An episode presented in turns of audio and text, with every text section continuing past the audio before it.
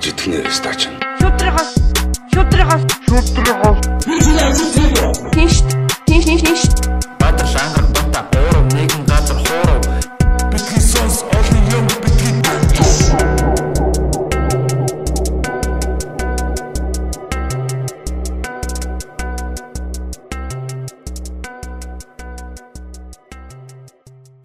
за сайн байцгаана уу та бүхэнд Bitisons podcast-ийн 12 дахь дугаар. Вау 12 дахь дугаар болсон биз дээ. 12 дахь дугаар хүрэх гэж байна. Тэгээд за өнөөдөр бол үндсэн 3 байдгаараа байцгааж байна. Та нараар минь юу байцгаана. Тэгээд манай подкастад өнөөдөр бас их гоё зочид ирсэн байгаа.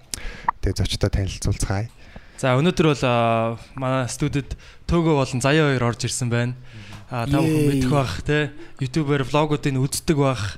А Instagram-аар дагдаг бах. Дагаагүй бол те уучлаарай те та Instagram нэг Instagram-а яг одоо хаа. А тэгээд Төгөө Заяа хоёртаа ирсэнд баярлаа. Юу яцгаанда өдрийн мэнд хүргэе. сайн уу. Баярлаа, урьсанд баярлаа. Тий. Та хоёрыг Монгол. Заяа Би зүгэж зүгээр. байгаа. power couple энэ чинь шууд хоёулаа ярина штэ. Тэгээ Монголд байгаа дэр чинь бас яг юун дээр нэвтрүүлэгтээ бас оруулаад авъя те.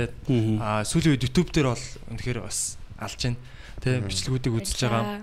Тийм зарим залуучууд бол бас ойлгохгүй байх шиг байна те. Тэр ламбо хараад яг яг бас яг юу болоод байгааг бас сайн мэдэхгүй байх шиг байна. Тэ. Гарч байгаа реакшн өдрийн нөө. Аха.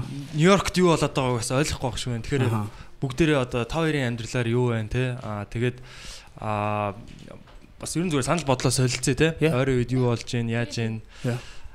Хизээ. Монголд ирсэн бэ? Ирээд би бол бараг 2 сар болж байгаа. Заяа бол ирээд ердөө 2 3 7 онж байгаа. Тий.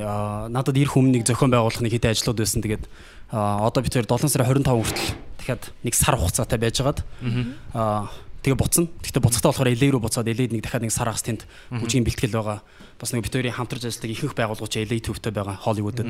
Тэгэхээр тэнцээ байжгаад араас нь яг би нэг Sacramento хэсгээр хоошо зүг рүү яваад тэнд нэг хөрөнгө оруулагч нартай уулзах нэг жоох ажил байгаа. Тэгээд буцаад Нью-Йорк руу яваад тэгээд Нью-Йоркт нэг хэсэг fashion influencing YouTube vlog бүх юмнуудаа буцаад хийгээл эхлэх баг. Вау, зөв саяны өгүүлбэрээс л яг задлахад бол те.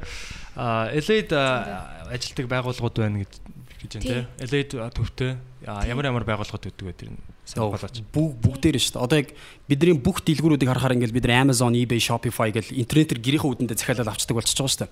Тэнгууд яг залуучуудын streetwear ч юм уу бид нар яг өмсдөг ихэнх хувцснууд юу вэ гэхээр Instagram руу ороод ирчих жоохгүй. Instagram дээр угаасаа ихэнх залуучууд байж байгаа юм чинь. Тэгэхээр Instagram руу ороод Explore хэсэг рүү ороод shop гэдэг дарангууд л угаасаа дэлгүүрүүд битүү байж байгаа шүү дээ. Тэр дэлгүүрүүд бүгдээрээ л угаасаа Америкт байдаг л бол баг ихэвчлэн LA дандаа юу гэдэг үйлдвэрүүд нь байд юм уу, wholesale нь байд юм уу те. Төвөн хэсэг төвөн дандаа тэнд байж байгаа. Тэгэхээр яа. Ер нь бол e-commerce бизнесүүдтэй хамтарч ажилладаг гэсэн үг байхгүй юу? Аха. Интернет худалдааны бизнес. Интернет дээр төрлөрсөн. Тэгээ Instagram дээр ямар нэгэн байдлаар хөгжүүлэх тийм маркетинг хийдэг газруудтай хамтарч ажилладаг гэсэн. Аа тэгэхээр одоо Instagram бол угаасаа мангас болчлоо шүү дээ тий. Сүүлийн за жил 2 жилийн хугацаанд бол live Insta Insta live IGTV story тий. Зүгээр аа, дээрэс нь одоо энэ дэлгүүр шууд одоо нөгөө одоо Shop бараануудаа ингээд тий шоп хийж болдог болж байна. Тэгээд инфлюенсерүүд бараагаа шууд зарж болдог болж байгаа. төгөө олон бараа дагагчтай зарж хүмүүс. байгаа. Төгөө заяа хоёр. Бид хоёр бол бараа зарж байгаа. Гэтэ жоохон э, юуны мануалаар гар э, автомат биш. Жоохон махчилсан Жоохон гар аргаар. гар аргаар. А гэхдээ удахгүй яванда ирээдүйд Website хэдхэн жилийн болно. дотор боломжтой болчих واخ. Тийм. Энэ зундаа багтаад юу ч гэсэн вебсайттай болно. Аха. Тийм тэрэн дээрээ ер нь ол лекцүүдэд оруулаад цаашаа яг e-commerce бизнес руугаа яг оюуны хөрөнгө оруулалт дээрээс нь яг жинхэнэ бас продуктууд гаргаж зарах төлөвлөгөөтэй байгаа. Нэг юм нэмээд хэлэхэд одоо яг энийг сонсож байгаа хүнд бол угаасаа яг л яг үр өгөөжтэй яриануд нь чухал шүү дээ тий. Тэгэхээр ягаад self education business руу бид хоёр орцсон бэ гэхээр яг 10 жил заадаггүй их сургууль заадаггүй аав ээж нарын биднэрт ерөөсөө бүр ямар ч мэдээлэл өгөөгүй асар олон сэдвүүд байгаа байхгүй. Манлайл гэж үе хамтын ажиллагаа гэж үе. Гэр бүлийг яаж зохион байгуулж явах юм тий мөнгийг яаж ингэж multiply хийж үржүүлэх юм би сая төгрөгтэй болчвол энийг 2.5 сая төгрөг болох арга нь хаана байгаа? Би 25 таа болчих юм бол 25 саятай болчих юм бол энийг яаж 250 сая болох юм? Энэ аргуудыг чи хинч заахгүй байгаад байгаа шүү тий тэгвэл self education business болохоор Америкт бүр хамгийн том бизнесүүдийн нэгээр хүчтэй гарч ирж байгаа юм л ягаад гэхээр их сургуулиудын төлбөр үнэтэй болсон байрны төлбөр үнэтэй болсон хүмүүст ажил олдгоо болсон тэг хэцүү болоод ирэхээр буцаагаад яг одоо ажилдаг скиллүүд нь улам илүү үнд орж эхэлж байгаа юм. Яг одоо би шууд сонсоод хөө наадах чи би яг одоо хэрэглэхэд нэр шууд үр дүнг өгөх юм биш гэсэн мэдлгүүд нь илүү үнцэнтэй болчихж байгаа. Тэнгууд Америкийн бид нар fitness nutrition-ы одоо зах зээлийг аваад үзэнгүүд жилд эргэлж байгаа мөнгө 60 тэрбум доллар гэж байгаа. Тэгэхээр self education-оор орохоор 100 тэрбум доллар. Өдөрт ирж байгаа мөнгө нь нутришнээс илүү. Яг тэр хүний тарих булчин яг тархиныхаа булчин хөгжүүл. я- илүү чухал болчиход байгаа. байна. Тийм Аа. байна. Тийм байна. Тэгээ сүүлийн үед одоо бид нар Instagram-ыг одоо ашиглаж байгаа тий одоо яг гадаадын энэ аккаунтуудыг дагж байгаа бол одоо ингээл Grant Cardone гарч ирээд байгаа тий Gary V бол бүр ингээд хаасаагүй байна тий. Gary V одоо бас яг тэрэн шиг адилхан юм нөгөө а одоо Graziosi тий Мгм. номоо зарж ийн тий Мгм. одоо юу гэдэг ингээл маш их одоо харагд ер нь ингээ ха- харахгүй байхын аргагүй ингээл явж ийн л та тэр энэ хүмүүс бол маш их юу одоо цаанаа яг бизнес нь одоо супер бизнес хийгээд байгаа байхгүй тий Яг зөв. Тийм шүү дээ. Тэгээ одоо ивентүүд хийж гин те контент байн гаргаж гин. А тэгэхээр одоо төгөөгөөс бас ас- асуумаар байна л да. Төгөөг анх бол яг ус амар production те яг бү- бүжигчин гэж хүмүүс бас одоо ойлгоод өгдөг. Одоо яг төгөө яг хаана явж байгаа вэ? Яг тэр бас нэг хүмүүсийн одоо нэг мэдхгүй хүмүүс байгаа шүү дээ. Анх удаага сонсож байгаа ч хүмүүс байгаа. Бага бага. Тусын Тийм. хувьд тийм ээ. яг статус гэж нэрлэхээр амар хэцүү. Би Instagram дээр бүтэн цагаар ажилладаг, YouTube дээр бүтэн цагаар ажилладаг, бизнес ус бүтэн цагаар хийдэг. Гэхдээ баг бүтэн цагаар бүжгэлдэг. Тэгэхээр амар олон юмнууд хийж байгаа байхгүй. Тэгээд ихэнх хүмүүс болохоор ерөөсөө хин нэг нэг заавал нэг боксонд хийх гэдэг шүү дээ. Категори Чи бол stand up comedian. Өөр юм ярих юм бол энэ одоо юугаа мэдтий. Энэ яхаараа ярих ярьдیں۔ ч юм уу дээ. Ерөөсөө өөр юм ярьж болохгүй дуурдаггүй хүн гэж ерөөсөө харахгүй байгаа шүү дээ. Тэгмэд 21 дэх зуун чинь нэг юм хийгээд мэрэгшээд явна гэдэг систем чи байхгүй болчихж байгаа. Бид нар нөгөө үйлдвэрчлийн 90 зуунд байгаа нэгэн зүйлээрээ мэрэгшээд тэрүүгээрээ сайхан байр аваад машин аваад 4 5 хүүхэдтэй хангалттай амьдрдаг гэсэн үг чинь дууссан шүү дээ. Тэгэхээр хүн чинь олон олон скиллүүдийг эзэмшиж олон олон салбар руу орж тэгэл бүх баяжууд хэлж байгаа шүү дээ. Олон урсгалын мөнгөний cash flow-тэй байхгүй л бол хизээж та нэгэн газраас салинжаад хүссэн машин авч ундаг хэмжээ угаас өрөхгүй. Тэр Ялангуяа Монголд Ялангуяа Монголд бол яа. Тэнгүүт өмнө нь ингэж хэлдэг байсан шүү дээ. Аа ингээл хүн болгон универсал байхыг шаарддаг, бүх юм хийхийг шаарддаг. Тэгээ тэр нь айгу буруу юм шиг заримдаа бид нар сонсогддог байсан шүү дээ. Тэгсэн чинь одоо 21 дэх зууны их их залуучуудыг харахаар ярддаг хилэн доотлон 4 5 хийдэг бизнесүүд нь бүр хит хитээрээ. Бүгдийг нь хит хитгэн апн дээрээс удирдчихдаг. Тэгээ өөрөө заавал биеэрээ бежж бизнес нь явж идэг биз дээ. Тэгэхээр бүх юмнууд ийм хурдтай болж ирж байгаа учраас миний зүгээр яг энэ подкастыг сонсож байгаа, энэ видеог үзэж байгаа хүмүүс зүгээр хэлмээр байгаа юм. Бидэрт хурд хэрэгтэй. 21 дэх зууны generation Z залуучууд бол хурд бол хамгийн том бидний хөшүүрэг. уян хатан байх те. Яг зөв. Тэрийг ер нь бол global citizen гэж хэл нэрлээд байгаа байхгүй юу? Хаана амьдарч байгааг нь мэддэхгүй, юу хийгээд байгааг нь мэддэхгүй. Гэхдээ ер нь бол travel хийгээл online money олоод millennial money бас олоод явж байгаа тэр залуучуудыг ер нь бол Gen Z гэж Аха. би гарч ирж байгаа гэж хараад байгаа байхгүй юу? Тэгэхээр одоо бидний нөгөө одоо өсвөр наснд ч юм уу те ээж аав гэр бүлийнхнаас одоо те а хоёр зэ- хөвөл одоо те альчгүй болдог гэдэг Амар мөнгө Yeah. олддог гэж байхгүй гэх. Тийм тиймэрхүү бас яг толгойн суулгасан нэг юм юунууд байна л да. Тагтаршсан Програм програмчлсан юмнууд байгаа тийм тийм. Угаасаа тэгэл нөгөө Rich Dad Poor Dad-ыг уншнуу те ямар л санхүүгийн боловсрол болох номнуудыг уншихад бидний аав ээж ихэнхийнхэн зөвлөсөн зөвлөгөөнүүд бол дандаа safe тоглолт хий. Бити риск ав те 50 амьдэр юу дий зүгээр л ядуу байх бүх үндслүүдийг л яриад энийг зөвтгөхөд байдаг шүү дээ. Тэгэхээр ганц юм энийг ярингууд нэг би нэг юм үг сонсон сүлд айгүй надад таалагдсан. Хүн үзий ядж байгаа зүйлийг хийж хөгжүүлж чадахгүй гэсэн. Ихэнх хүмүүс мөнгөтэй хүмүүсийг үзий яддаг. Мөнгөтэй хүмүүсийг амар муухай greedy гэж боддог. Тэгээ мөнгөн дээр шундаг гэж боддог. Тэгээ мөнгийг хэрэг үзий ядаад байх юм бол бид нар яаж мөнгөтэй болж чадах вэ? Бид нар хийж чадахгүй болчихж байгаа байхгүй. Тэгээс нь айгуу сонь бүх хүмүүс мөнгийг үзий яддаг гэж байгаа. Тэгснэ өөртөө бүгд мөнгөний төлөө ажил хийдэг. Тэгэхээр яг наач ирж утахгүй утахгүй. Үзэн яддаг юмныхаа төлөө. Парадокс. Харин тий. Тэгэхээр бид нар яг мөнгийг яг буруу хараад байгаа өнцгөө бүр ингээ acknowledge хийгээд оо бид нар буруу өнцгөөс хараад байгаа юм байна шүү дээ. Бид нар нэрнгээсээ санхүүгийн боловсрол хэрэгтэй юм байна шүү дээ гэж хараад энэ зөв боловсрол нь хаана байгаа гэдэг талаас нь ном унших байна, өөрийгөө хөгжүүлэх байна, подкаст ингэ сонсох байна тий. YouTube дээр ухах байна, хэл ус сурах байна. Бид нар юм хийхгүй бол бид нар яг өмнөх үеийнхнээс яг нэг зис утас шиг тогийн дамжуулаад тэр хүмүүсийн заасныг ингээл явуулаад явуулаад дараагийн үед яг дамжуулаад байна. Ерөөсөө ямар ч хувьсгал байхгүй, ямар ч шинжилэлт байхгүй, инновац байхгүй.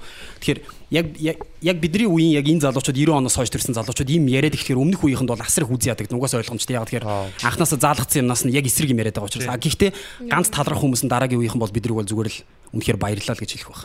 Энэ шилжилтийг аль болох хурдан хийх хэрэгтэй те. Угаасаа дэлхийн ертөнц чинь ингээд өөрчлөгдчихлээ шүү дээ. Одоо ингээд энэ смартфон те. Одоо энэ улам л улам л хөгжөөд явна. Yeah. 10 жилийн дараа энэ смартфон баг байх юм уу бид нар мэдэхгүй шүү дээ те. Тэгэхээр бид нар энэ давлгаан дээр ингээд утас бол муу бас нэг жоох нэг тийм байдаг. Yeah. Хүүхдүүдэд бити утас үзүүл. Мгм. А Gary Vee-гийн нэг сонсч байсан би хүүхдүүдэд бол утсыг бол үзүүлдэг. Мгм. Яг нь бүр одоо байнга байлгахын цаашаа тий. Гэтэ энэ технологиг тэр хүүхдүүд native тий digital native гэдэг бас дижитал дээр яг өсөж байгаа энэ хүүхдүүд бол энийг мэдчих хэвээр ямар орон зай тий. Яг тэгэхээр дэлхийн хүүхдүүд бүгд энийг одоо ашиглаад өсөж байгаа. Тэгэхэд яг ингээд тэдний үе ирэхэд өрсөлдөөнд бид нар уцаа уцыг хоригдсан хүүхдүүд бол арчигтаал явах байхгүй тий. Яг зөв. Тэгэхээр бид нар бас энийг бас жоохон яг яг нэг баланстай сэргэлж сурч л байх хэрэгтэй. Яг одоо угаасаа дараагийн үеийн хүүхдүүд болохоор дургуй юмаа хийж мөнгөний төлөө ажиллах ямар ч сонирхолгүй болсон. Харин мөнгийг өөрийнхөө төлөө ажилуулад дуртай юмаа хийх хүсэлтэй болцсохгүй. Тэр яг тэр сэтгэлгээг бид нар өөрсдөө ойлгоод юу хүсэж чинь яг ямар сонирхолтой байна гэдгийг тодорхойлоод тэрэнд нь бид нар туслах хэрэгтэй болохоос биш аваачаад мэ миний хүүхд ийм юм хийгээд аваачаад нэг газар ингээд суулгачдаг тэр хүүхд нь ямар ч сэтгэлгээ нь болохоор за би мөнгө олох хэвээр хүүхдүүдэд тижих хэвээр гэр бүлтэй болно гэдэг сэтгэлгээтэй. Гэхдээ ямар ч ингээ амьдралаасаа ажилласаа ямар ч сэтгэл ханамж авахгүйгээр амьдраад байгаа байхгүй. Яг зөв. Тэр сэтгэлгээнд бид нар яаж ч үсэн хүүхдүүд өсгөж болохгүй. Тэгэхээр өөрсдөө бид нар өөрсдөө ингэж уян хатан болж сэтгэлгээ өөрчлөх хэрэгтэй болчиход байгаа байхгүй. яг зөв энэ дэр нэг хэлэх юм нь болохоор хүүхдээ би сууд сургамаар байна гэж байгаа байхгүй. Зүгээр л хүүхдэд дуртай юм олоод өгч хүүхч хүссүүсэг өөрөө сун штэ. Тийм. Тэгэхгүй дургуй юм өгчөө наатан дээр сууд сурах хэр чи тэр бол зүгээр үнэхээр яалга байхгүй тэр хүүхдийн амьдралын хувьд те. Тэр хүүхд тэгээ дургуй юм хийхэд хийж одоо сурна тий хийгээд дасна гэх юм уу тий тэгээд амьдралын одоо нэг хүсээгүй юмнуудаа хийгээл ингээд бүр тэрийг тэр чинь хутга мох штэ. Тэр хүүхдээ бүх зүгээр л зовлон болно штэ. Тий Тэг хүн ер нь дургуй юм хийж хад зүгээр ингээ ихний саад бэрхшээл гарахад зүгээр бууж өгмөр хаямар санагдаж шүү дээ. Тэгээд дуртай юм яаж бодвол шал. Би бол яг одоо жишээ нь батаг харахад бол ингээл би яг анхны stand up comedy бүгдээр нэр иржсэн байхгүй. Ингээл сонсоод харж байхад би бол тэр үед нэг амар овоож оцоос мөнгө олоод те амар тийм байсан гэж юусоо бодохгүй. Надад ч гэсэн бүжиг би 12 жил бүжгэлж байгаа би ихний 5 6 жил би өстой юм мөнгө олох. Ганц юм надад мөнгө өгөхгүй байсан ч гэсэн би тэр хийх надад сэтгэл нь бас яг тэр би дуртай байсан би хайртай байсан л байхгүй. Тэгээ залуучууд энийг ойлгохгүй одоо чинь амар олон generation Z залуучууд hey forex руу орцгоё дороо мөнгө олж байна те. Ос газ ийш орцгоё газ мөнгө олж байна гэдэг юм мөнгийг л хараад байдаг. Гэхдээ гол нь дуртай зүйлээ олчих юм бол мөнгө чинь зүгээр бонус гэдгийг ерөөсөө Аа. Яа. Яа. Тэгэхээр яг одоо бас ер нь мөнгөний талаар бас ярил л да тийм мөнгөний талаар бол бид нар хангалттай ярьдгүү гэж бодож байна. Мөнгийг бас ойлгох тийм яг яаж ойлгоод байна тийм мөнгийг зүгээр мөнгөний мөнгө гэдгээр нь л ойлгоод байгаа юм уу эсвэл бид нэр яг хэрэгсэл гэдгээр нь ойлгоод байгаа юм уу тийм Яг зөв. мөнгийг бид нар ер нь яаж ашиглах хэвээр та хоёр яг юу гэж бодож байна? Би ингэсэн байхгүй яг сая Америкс битээр Америкт битээр амар олон конференц сууж байгаа. 10x Grand Cardone ивент те хэдэн мянган долларын үнэтэй зүгээр мөнгнүүд өгөөл. Ямар ч байсан очиад авсан битээр хийжэж харамсаагүй. Grand Cardone-ыг манайхан дагаарай Grand Cardone Instagram руу ороод агараа бүх YouTube дээр байгаа видеонууд дээр Cardone University гэж бүхэл бүтэн том нэг сарын хэдэн зуун долларын үнэтэй их сургуулийн програмууд байгаа. 1600 видеога би 2 сар үзээд дуусаад би хэдэн хувийн дууссан байхаа би 3 хувийн л дууссан байсан хичээлүүдийг. Тэгэхээр асар их видеого тэрийг ороод үзээрэй. Мөнгөний тал дээр би саяхан бит хоёр яг Америкаас ирчээд заалныхаа дүүнерт уулзаж байгаа байхгүй бүжгэлдэг дүүнерт. Байгаа. Тэгээд бүжгээр амьдрахын тулд тэд нар зөвхөн чадвараас илүүтэйгээр санхүүгийн боловсрол манлайлал тэ хамтын ажиллагаа айгүй олон скил бэжэж эн чинь тэр мэрэгчлэрээ илүү одоо амжилттай амьдрах байхгүй тийм. Тэнгууд нь би ихлээр санхүүгийн боловсрол жоохон олохын тулд би юусэн бэ гэхлээр би урд нь ингээ гаргаж ирээд мэдгүй миний төрөвчөнд хэдэн зуун мянга байсан бөм бүгдийг гаргаж ирээд окей би энэ мөнгийг яг одоо чамд шууд өгвөл чиний амьдралыг юу өөрчлөгдөх вэ? Тэс чи аа төгөө ах хэвээр би өрөө дараа нь те би ийм юм аа хийнэ. Зүгээр л яг хэрэглээндээ яриад байгаа байхгүй. Яг би нөгөө хувцас аавна би нөгөө компьютер дандаа хэрэглээ. Liability. Тэгэхээр би тэр мөнгийг өгсөн ч угаасаа зур гоожоол яг нойлын усаар бүрэг явчихж байгаа тайлах юм ч утгагүй болчихж байгаа байхгүй. Тэгэхээр яг бид нар мөнгийг ихэвчлэн яг баг 99% маань ингэж хардаг учраас дэлхийн 98% нь ядуу 2% нь бүх үйлцэн хөрөнгөд байгаа байхгүй тийм. Мөнгийг яг хөшүүрэг гэж хараад байна уу эсвэл бид нар яг зүгээр хэрэглээ гэж хараад байна уу? Оо одоо манай аав ээж яг надад анх зааж байсан юм нь юу байсан бэ гэхээр аа байр авах хэрэгтэй. Машин тоолох хэрэгтэй. Зүгээр л анхын нөгөө уламжлалт ойлголт. Тэнгууд харангууд яг Cardone-ыг сонсоод бид нэр Роберт Kiyosaki дэрийг сонсонгууд наад чи бүгд тэр үхмэл мөнгө. Мөнгө чинь чамд буцаагаад мөнгө олж өгч явах хэвээр. Наад авсан байр чинь хэдэн зуун саяар авсан ч наа чи үхсэн одоо. Ямар ч хайр мөнгө дуусаа байхгүй. Наад мөнгө эргэлдүүлсэн бол наа чи хэдэн зуун саягаар болж явах хэвээр. Тэгэл яг энэ шиг бид нар яг мөнгөний яг яг хоёр өнцгөөс л хараад байгаа. Яг хэрэглээ юу? Хөшүүрэг үү? Хөшүүрэг гэдэг дээр бас жоохон leverage leverage дээр би ярихад хараа ийм л юм байгаа. Одоо жишээ нь за бата хоёул уралдъя л та гараад шууд одоо за би гүү заяа. За. Би зүгээр гүүн тултлааг байна. Би цагт дээтэл нь 15 км цаг урттайгаар би хэдэн зуун метр гүйж чадахгүй. За 500 метр гүйлээ би дахиад цааш гүйж чадахгүй байхгүй. Миний одоо бүх potential дуусчихж байгаа байхгүй. А тэгсэн чинь бата натаа уралдахдаа жоохон шудраг бус юм шиг сонсогдож магадгүй. Гэтэ Range Rover дотор суудсан бүтэн бензинтэй зөвхөн хөдөлж байгаа зүйл нь баруун хөлн байл яг. Зөвхөн хаазгшэл яваал байна хэдэн зуун километр яваал байна төөгөө тэр хойно үлдсэн.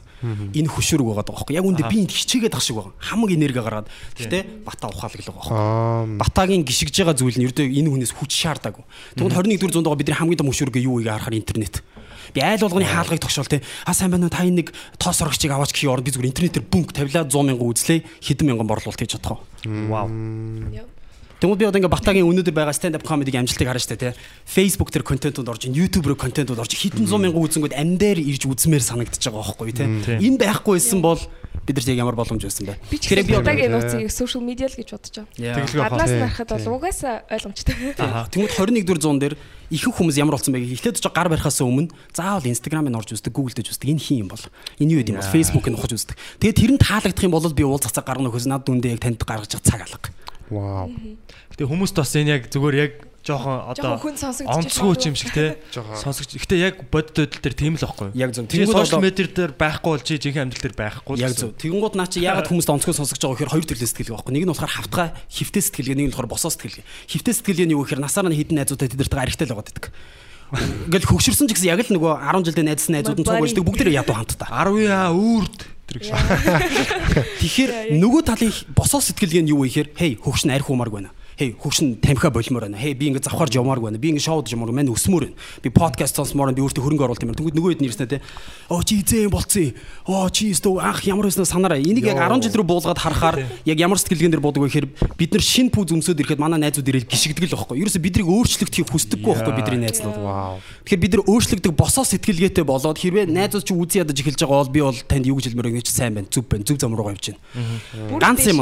Яг зөв. Ганцхан арга байгаа. Хэрвээ бүгдээрээ найзуудаараа намгийн дотор хөвцөн байгаа бол эндээс ганцхан гарах арга байна. Нэг найз нь гарчаа бусдыгаа татгал арга байна. Тэрнээс биш бөөндөө хамтдаа нэгнтэйгээ халтар гуталтаа нэг нэг гიშгэлцээд байгаа бол бид хийжээс тийш гарч чадахгүй. Тэр нэг нь үзий ядуулаач бол ууршаа гаргах хэрэгтэй. Миний ганц хэлж чадах юм бол би 16 таоос хойш бүжгэлж байгаа 12 жил бүжгэлж байгаа 8 жил үйлчлэгээний бизнес хийж байна. Анх ихэлсэн найзууд бүгдээрээ намайг үзий яддаг одоо. Яг тэр би өсөө явцсан учраас. Анх бид нар хамтдаа эхэлсэн. Би өссөн учраас би үзий ядагддаг. Гэхдээ ирээдүйд би ганц тусалж чадах хүн гэдгийг мэдж байгаа. Тэгэхээр яг энэ сэтгэлгээний төлөө амар алсын хараагаар харж л би яг энэ бүгдийг зориглж тэ дараагийнхаа дүүнэртээ өгмөр байгаа найзуудаа тусламаар байгаа гэр бүлийнхнийгаа би дэмжмээр байгаа. Манай дүү юу дээ сургуульд явахад би төлбөрийг өгмөр байна. Ээж хүссэн юм авахад би мөнгө гаргаж өгмөр би тэрс ийм том асын аратай учраас ингэж хөдөлмөрж байгаа болохоос биш. Би өнөр найзуудтайгаа нэг пи уу өгшөө юу вэ мэн үхлээ юм бай гэх юм бол бид нар байгаа л байна шүү дээ. Тийм шүү дээ. Одоо хүртэл тийм байгаа хүмүүс тэр тэнцэнэ байж л байгаа тий. Тэр яг тэр надаа юу их одоо гой санагдлаа. Тэр бүр яг том зургийг харсан тий. Алсын араа тэр ирээдүг харсан тий. Амьдралыг томоор нь харсан.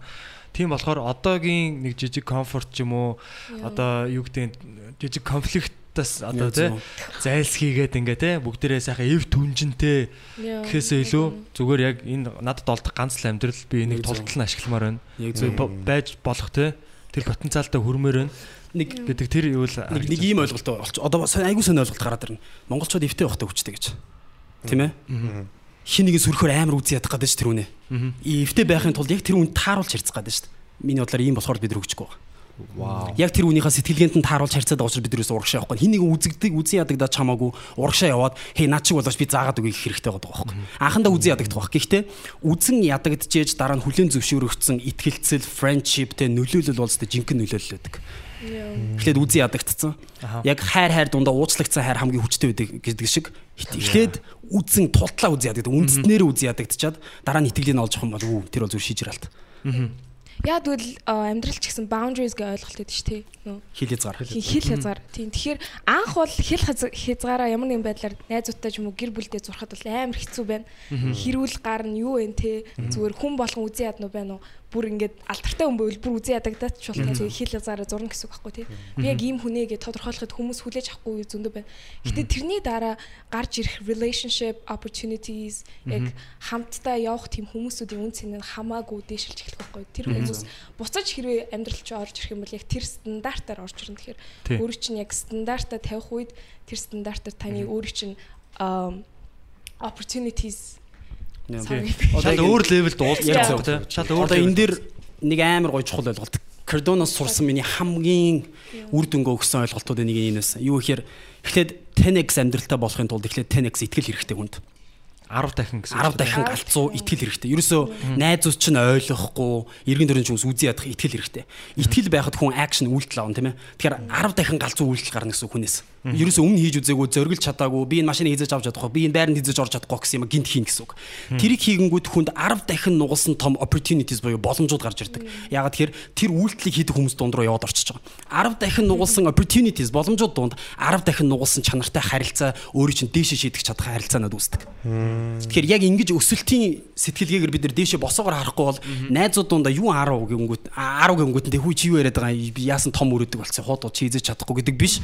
Яг 10x faith, 10x action, 10x opportunity, 10x relationship. Тэгэхээр яг тэрийг л зорих хэрэгтэй юм шиг байна бид нар. Дээшгээ одоо өсөлт энэ бол одоо бидэнд бол маш хэрэгтэй байгаа. Энэ сэтгэлгээний тэр задгаа сэтгэхтэй. Ерөөсөө яг бид нар бол яг надад ингэж харагдаад байгаа байхгүй. Одоо яг бидний үеийн залуучуудад яг юм боломж нээгдсэн. Яг Хязгааргүй. цаг хугацааны нэг юм цонх нээгдсэн. Бид удахгүй дэлхийн 3 дугаар дайн болох ч юм бол хэн мэдлээ те. Одоо ингээл том гүрнүүд хоорондоо эдийн засгаар алцаад байна шүү дээ те.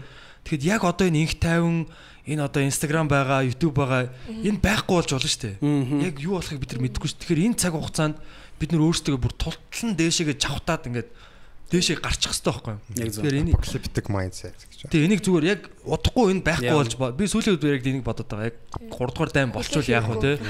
Надад нэг сонссон өстэй айгүй гоё юм байсан. Америкийн нэгдсэн улсын Монголд атархдаг нэг л зүйл байгаа гэж. Бидний байршил. Аа. Америкууд бид атархдаг хүртэл бүр ингээд бүх мөнгөө төлөөд ингээд наад байрал дээр чил бид нар очих юмсан ганц л юм байгаа. Тэр нь бидний байршил байгаа байхгүй. Бид бүр майр том хоёр гүрний дунд нь зүгээр ингээд бүр баавартаа сууж байгаа байхгүй. Ингээд яаж ч найзалж болохоор яаж бизнес хийж болохоор Amazon-ыг бид нар харъя л да. Секундэд 600 transaction хийж байгаа. 600 бараанууд явж байгаа. Amazon дээр өнөөдөр e-commerce хийдэг залуучууд зүгээр 19 настай McLaren тэ 720 S дээр унаа явж байгаа 19 настай залуучууд байгаа. Тэгэхээр Alibaba Amazon-оос хоёр дахин том байгаа. Тэгэхээр бидний хурш байхгүй. Бид нар уршаа хэдэн километр явал хятад байж байгаа байхгүй. Хойш хэдэн километр бол Орос байж байгаа. Бид нар энэ дунд нь ингээд суучаад бид нар энэ интернетийн хөшүүргийн хурдыг ойлгохгүй, Gen Z-ийн боломжуудыг ойлгохгүй.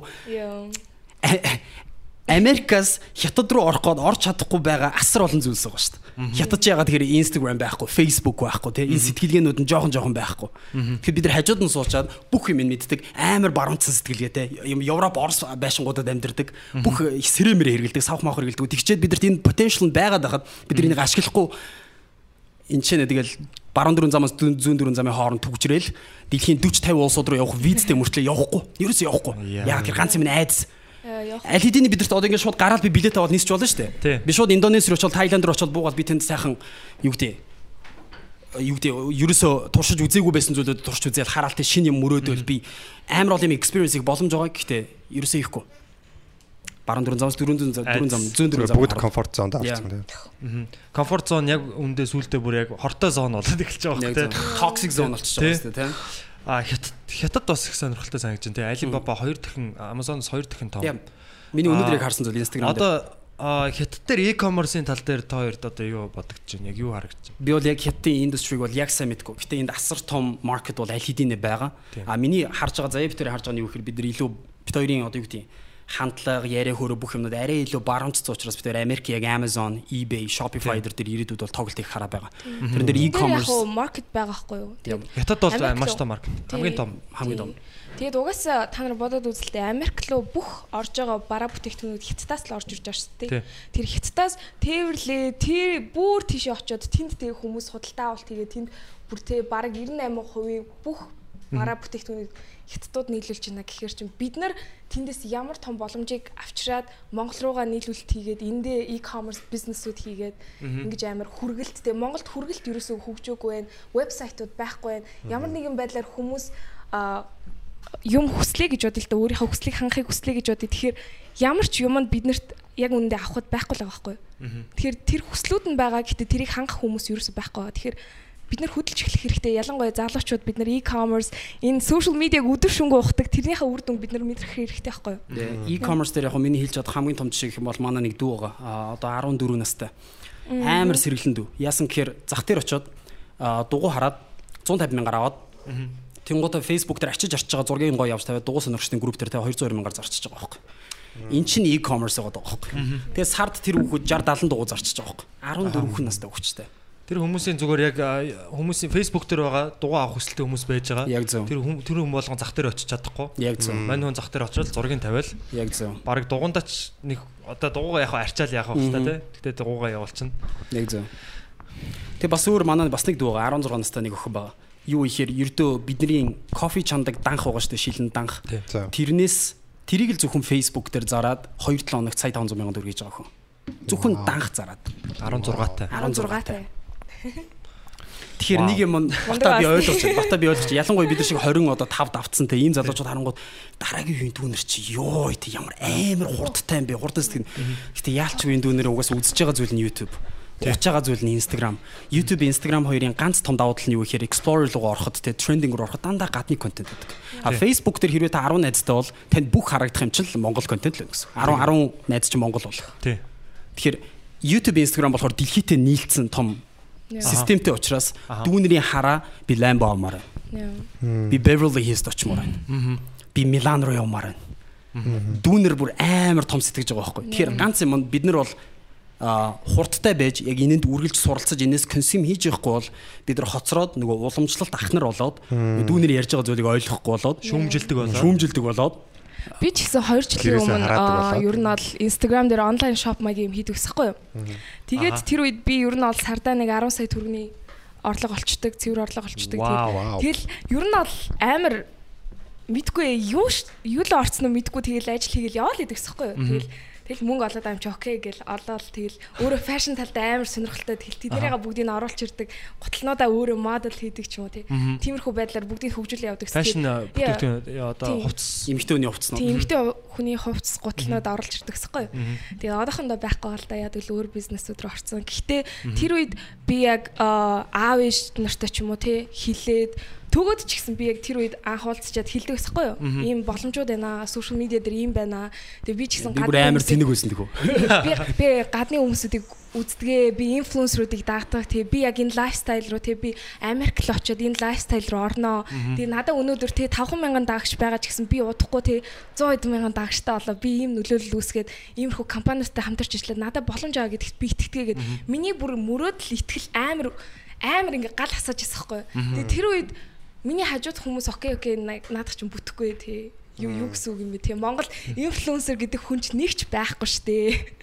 Тийм энийгээр мөнгө олдог ч хүн байхгүй пост тавиад мөнгө олно юу юу гэсэн үг юм. Аха. Тийм том байгууллагууд чамайг тоогоо чамтай харьцуу те гэд гэдэг ч юм уу нэг тиймэрхүү байдлаар миний хамаатнууд тэр бүх хүмүүс тэгж харьцдаг гэсэн байхгүй. Тэгээд би болохоор дандаа гадны юмнуудыг үздэг гэсэн болохоор тэрийг ерөөсөө тоогүй тэгэхээр би яг Gen Z одоогийн байдлаар яг тэр байдал байгаа гэж боддог байхгүй. Аха. Gen Z гэдэг чи Gen одоо Z гэдэг нь 95 95 оноос хойш залуучууд гэсэн үг байхгүй. Байнгын YouTube үздэг, Instagram дээр гадаадын хүмүүсүүдийг дагдаг, гадаадд юу болоод байгааг ойлгодог. Тэр аа, тэр боломжууд Монголд бас орж ирэхийг тэр хүмүүс мэддэг. Тэр тэр боломжуудыг оруулж ирэх хүмүүс гэж би өөрөө боддог байхгүй. Тийм тэгээд Та хоёр бол яг тэрийг яг тэргүй игнэнд нь явж байгаа. Би сая Заяагийн инстаграмыг харсан 161 мянган Yeah. дагагчтай.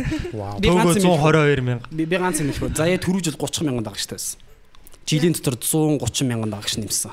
Энэ яг Монголд энэ хэмжээний дагагч нэмэхэд бол ямар нэгэн кинон тоглох ч юм уу, ямар нэгэн reality show-нд орж юм уу гэж гарч ирэх. Яг өөрийнхөө цэвэр яг хөдөлмөрөөр өөрийнхөө үзүүлж байгаа би өнгө өөрөө төрөх шокнд орсон. мэдрэмжээр ингэж гарч ирж байгаа хүн бол амар ховор. Тэгэхээр бүр юм юугаар нэг юм нөгөө avalanche гэдэг чинь те. Мгм. Цасан юм Нуранг те. Нуранг шиг ингээд хүчтэй явсан байна. Тийм. Тэр яг юу нөлөөлсөн гэж бодож байна яг. ай миний бодлоор бол зүгээр Окей, ара миний бүр шинэлэг байсан гэж би ер нь бол айгу боддог.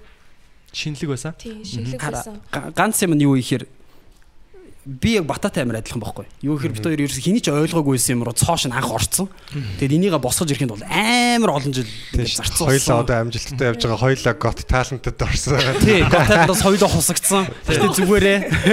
Гэтэ хамгийн амжилттай. Би бол хамгийн эхний раунд дээр Тэгээ нэг юм нь юу ихээр би яг өмнө яг Мон- Монголд миний яг амьдрал ямар байсан бэхээр энэ утсаа аваад ийшээ ингээл залгаа салгаал ингээл дараагийн дугаарлаа аваад амар завгүй ингээл энэ тэнд очиж ажил зохицуулаад би амар гайхдаг гэсэн бүр амар их ажил хийдэг гэхдээ эцэстээ ямар ч мөнгө байхгүй. Нэг тийм амьдралтай байсан охин ингээл ингээл амар их хэмиг уулзалтуудыг өөрөө очиж биеэрээ очиж шийдэх гэж айгүй цаг гаргадаг. Тэгээ очих болгон тэр нь хизэж бүтэх магадлал насар баг. Тэгэл тийшээ 3 цаг төгжрөн, ийшээ 3 цаг явна. Ингээл амар уцаар ерөөсөө амьдралаа хөнгөвчилж одоо юу гэдэг хөшүүрэгдэх боломж байгааг ерөөсөө ойлгохгүй. Бүх юм махчарч хийх гэдэг айгүй их явдаг байсан байхгүй. Гэхдээ сүүлд заяатаа үргэснээс хойш би харж байхад юу гэхээр заяа болохоор гэртээ ингээл уцаа ухаас суучдаг. Ухаад гэж одоо бидний нөгөө хэллэг штэ хар хэллэг штэ ингээд уцаа орлоо л байж тав тав тав гэж сууж байна. Тэгээ тэнгууд миний нөгөө хийх гээдээс юмнаас хит дахин нугуулсан юмнуудыг accomplish хийсэн байдаг байсан байхгүй. Үр дүнгээ үзсэн. Тэгэхээр би яг сүүлд бол яг яг заяагийн хажууд яг Нью-Йорк цуг очоод яг тийм бид хоёрыг анзаараад яг миний лайфстайл гинт амар хувьсгал орж ирсэн яг сүүлийн аа 12 6 сараас сар. хоошоо тийм ер нь бол 6 сар. Яг энэ хугацаанд бол би яг заяагаас бол айгүй их юм суралцж байгаа. Аа заяа болохоор яг яалчгүй эмэгтэй хүн болохоор яг гадны тэр fashion brand-үүдтэй ажиллаад энийг бол бүр асар хурдан шингээгээд авцсан. А гэхдээ би хөндлөнгөөс харахтаа би яг эмэгтэй fashion руу бол би мэдээж орохгүй. Гэхдээ би энэ бизнес руу яаж оруулж болох вэ гэж харангууд сүүлийн 4 сар миний амьдралдаа хийжсэн бүх шийдвэр, бүх өсөлт, бүх зүйлүүдийг бүр үнэхээр 10 нугалсан хэмжээнд өсөлт гарч байгаа. Гэхдээ ганцхан зүйл нь зүгээр интернетийг зөв ашигласан, хөшүүрэгдсэн. Тэгэл Энийг бас хүмүүс сайн мэдээсэй гэж хүсэж байна. Сүүлийн үед а юуны талаар ярив хоёр Нью-Йоркт одоо сүүлийн ямар хэдийн хугацаанд амьдарч Би байгаа вэ? болохоор 2 жил байгаа. Жил. болохоор тэгэл энэ тэндүү явж байдаг шүү дээ. Нью-Йоркт байдаг, LA-д байдаг, заримдаа DC-д очсон байдаг. Тэгэл Монголда байж л байдаг. Тэгвэл ер нь бол global nomad. Yeah. Аха. Тэгэхээр яг Америкс та хоёр юу болж харж байна? Америк хүмүүс, Америк залуучууд, Америк бизнесүүд те тэндээс юу болж харж байна те? Маш нээлттэй сэтгэлгээ тэгэл болоо. Зүр бүх юмыг суралцъя. Тийм энэ хүн миний бодож байгаа зүйлийг үгүйсгэжсэн ч хамаагүй би яагаад үгүйсгээд байгааг нь олмоор байна гэдэг хүмүүс байдаг байхгүй. Бүх юмыг амар нээлттэй сэтгэлгээгээр хардаг. Ерөөсөө хүнийг наадах чинь буруу ахаа гэ өөрийнхөө ил- Хааж тулхаасаа илүүтэйгээр тийм зүгээр шууд яаж болох вэ? Би энийг яаж суралцаж болох вэ? Энийг би амьдралдаа яаж хэрэгжүүлж болох вэ гэдэг яг юм гаргалгаа хайсан хүмүүс байдаг. Яг тэгвэл Америкт зардал өндөр, өртөг өндөр. Тэгээд ажил олох маш хэцүү. Тэгэхээр тэр хүмүүс дугаасаа бусад хүмүүсийг хараад суралцаад тэгээ амьдралаа өөрчлөхөөс өөр аргагүй болсон байхгүй. Яг тэгвэл тэд нар амьд явж чадахгүй болчих жоохоо байхгүй. Тэгээ суралцаж дээшлээд өөр төвшөнд очихгүй л тэр хүмүүст амьдрал байхгүй болчиход байхгүй. Тэгэхээр яг энэ сэтгэлгээг бид нар эртхэн монгол хүмүүст тэгээ суулгаад монгол хүмүүс маань өөрчлөгдөж чадах юм бол би бол монгол хүмүүс ийм өрсөлдөөнгөө байгаа дээр гарч ирэх залуучууд амар их байх гэж бодод Тий. байгаа байхгүй тий. Өрсөлдөөнгөө байгаа те? Тий. Өрсөлдөөнгөө байгаа. Тэр бол Ямар өрсөлдөөн байхгүй. Яг ялгаа ялгаа ялгаа харагддаг те. Монгол зүгээр амьдрал амар удаан харагд. Яа. Одоо чинь Нью-Йоркт явход юм байгаа юм чинь.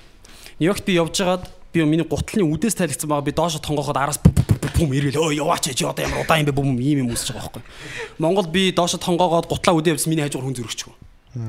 Тэгэхээр ийм шахуу Өглөө 10 ийм хурдтай баг хүн байхгүй. тий өглөө 10-аас босоод гараад ажил амжуулдаг гэсэн чи хаосаа кофе шопод онгоохгүй тий. Хэд тэнцэг чи юу вэ өглөө 5 боллоо кофе шоп онголоо пүнг очиг үстэй өстэй ёо кофе кофе кофе кофе гэж хүмүүс Тийм гэж өглөө дотоод цагт хичээлдээ би явж байхад бүр зүгээр стрит хамгийн завгүй байдаг. Орой Энийг 10 юм- гэхэд хинч байдгүй. Тэгээ орой 5 цагт кофе шоп бүгдээр хаачдаг Нью-Йоркт. Яг тэр 5 цагаас хойш хинч сэрүүн байхын төлөө кофе уухгүй шүү дээ. Өглөө тэр бүх юм нь яцсан. Тэгэхээр тэр цаг нь айгүй ихт эхэлдэг, айгүй хурдтай. Тэгээ Нью-Йоркийн ганц миний яг Нью-Йоркт яг сүүлийн 4 сар амьдраад миний ганц анзаарсан юм нь юу гэхээр Нью-Йорк бол үнэхээр өрсөлдөөнтэй бот. Дэлхийн зүгээр л хамгийн өрсөлдөөнтэй алаан болж байгаа газар чиг бол Нью-Йорк л очиод үз. Зүгээр л дэлхийн тэрэн дотор ороод 4 сар амьдрахад угаасаа ялчгүй хурд ийм юм бол зүгээр нэг юм Хурцлагдаад. Тийм бүр нэг юм ямар ч хүнтэй уулзсан тэгж байгаа юм чи зүгээр. Чи дэлхийн хамгийн өрсөлдөөнтэй газар юу хийж байгаа өгшөө гэл зүгээр нэг ийм түгч би зүгээр шууд бэлэн болоо зүгээр би энд их гэж ирсэн өгшөө гэл зүгээр ингээл хоорондоо Хоёр талаас ороод хоёр хутга зүгээр ингээд тулаал Тийм тэгэл бүжгийн студи руу ороод ирэнгүүт бөөс та алаан хитан бэлэн болцсон сонголт монголтаа шатсан хүмүүс. LA руу очих юм бол шал өөр сайхан серф хийгээл хүмүүс чинь те дээвэр нонгорхоо машин унаал 50 Нью-Йоркт бол тийм байхгүй баам баам зүгээр автобус такси бүү бүү зүгээр. Тэнд бол төлөвлөгөөгөө ажиллаж байгаа хүн гэж нэг ч байхгүй. Хүн болгон дараагийн 6 сараа төлөвлөсөн. Ямар нэг Тэгэл харахаар угаасаа лойчсныхаа одоо бүгдээрээ л хипхопын фэнүүд бид нар. Бидний мэддэг ямар том рэпер Нью-Йоркоос гарч ирсэн бэлээ Бруклинээс гарч ирсэн бэлээ. Тэ хипхоп анх өөрөө Нью-Йоркт үсчихсэн, Бронкс үсчихсэн шүү дээ. Тэгэл харахаар тэнд яалчгүй нэг юм юм өрсөлдөгч нэг юм энерги байдаг амар хоорондоо юм амар юм. Тэгээ тэр нь үнэхээр яг нь миний хувьд бол гоё амттай. New York State of Mind гэдэг чинь тэ NASA дуу гэдэг те. Тэгээ энэ бол яг жинхэнэ тэр одоо одоо ер нь бол killer killer mindset Яг те. Би энийг зүгээр л хаг- хагшаана гэсэн тийм.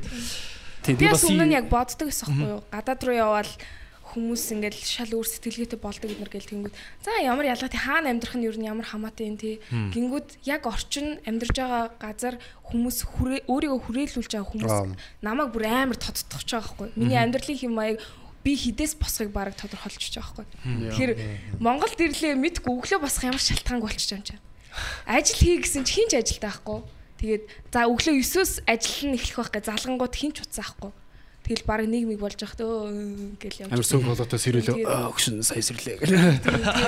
Мэдгүй тэгээд бид нар төрөлтөө ингээ хурдан бай гэсэн чи босох шалтгаан байхгүй болчих жоохгүй. Тэгээд Бос нь Амар тодорхойлт удаан юм байгаад хахад ганцаараа хурдлаад гэтэ яг зөв яг зөв. Гэтэ би яг Баташ шиг яг ганцаараа хурдлж байгаа залуучууд бити тэр гэж яг зөв. бити зогсоосоо тууштай байгаасаа гэж үсэн. Тэгээд хин хурдалж чинь тэр хүмүүстэйгээ нэг юм групп үсгээд те хамтдаа юмнуудаа хуваалцаад үсч хөгжөөл нэг нэгнийгаа дэмжиж хөгшин юм сурлаа чи юун дээр ажиллаж байна гэдэг ингээ нэг нэгнийгаа ингэж юу гэдэг юм группээрээ ингэж нэгдээсэ гэж үсээд байгаа байхгүй. Тэгээд сүүлд яг бата битэр уулзаа баг 2 3 цаг уулзаа ярьж хахад нэг анзаарсан юм би батагаас анзаарсан юм нөхөр бата бол ялч байг альфа мейл байгаа байхгүй. Альфа мейл юу ихэрэг өнгөрсөн үеийнхнийг харахаар юу гэдэг одоо монголоор бол нэг шилийн сай гэдэг чинь яг хөө том битэ гэж битээ бол бата. Гэтэ 6 сар воркаут хийж байгаа тийм. Гэтэ гол юм нь шилийн сай гэдэг яг өнцгөөсөө биш яг альфа мейлийг харахаар яг арслангууд яваад ахлагч эргчин гэх юм уу тийм. Өөрөө ямыг гүйцэтгэж ээж өөрийнхөө хурд хүч тэр потенциалаараа ялгардаг тэр ирчүүд байгаа байхгүй.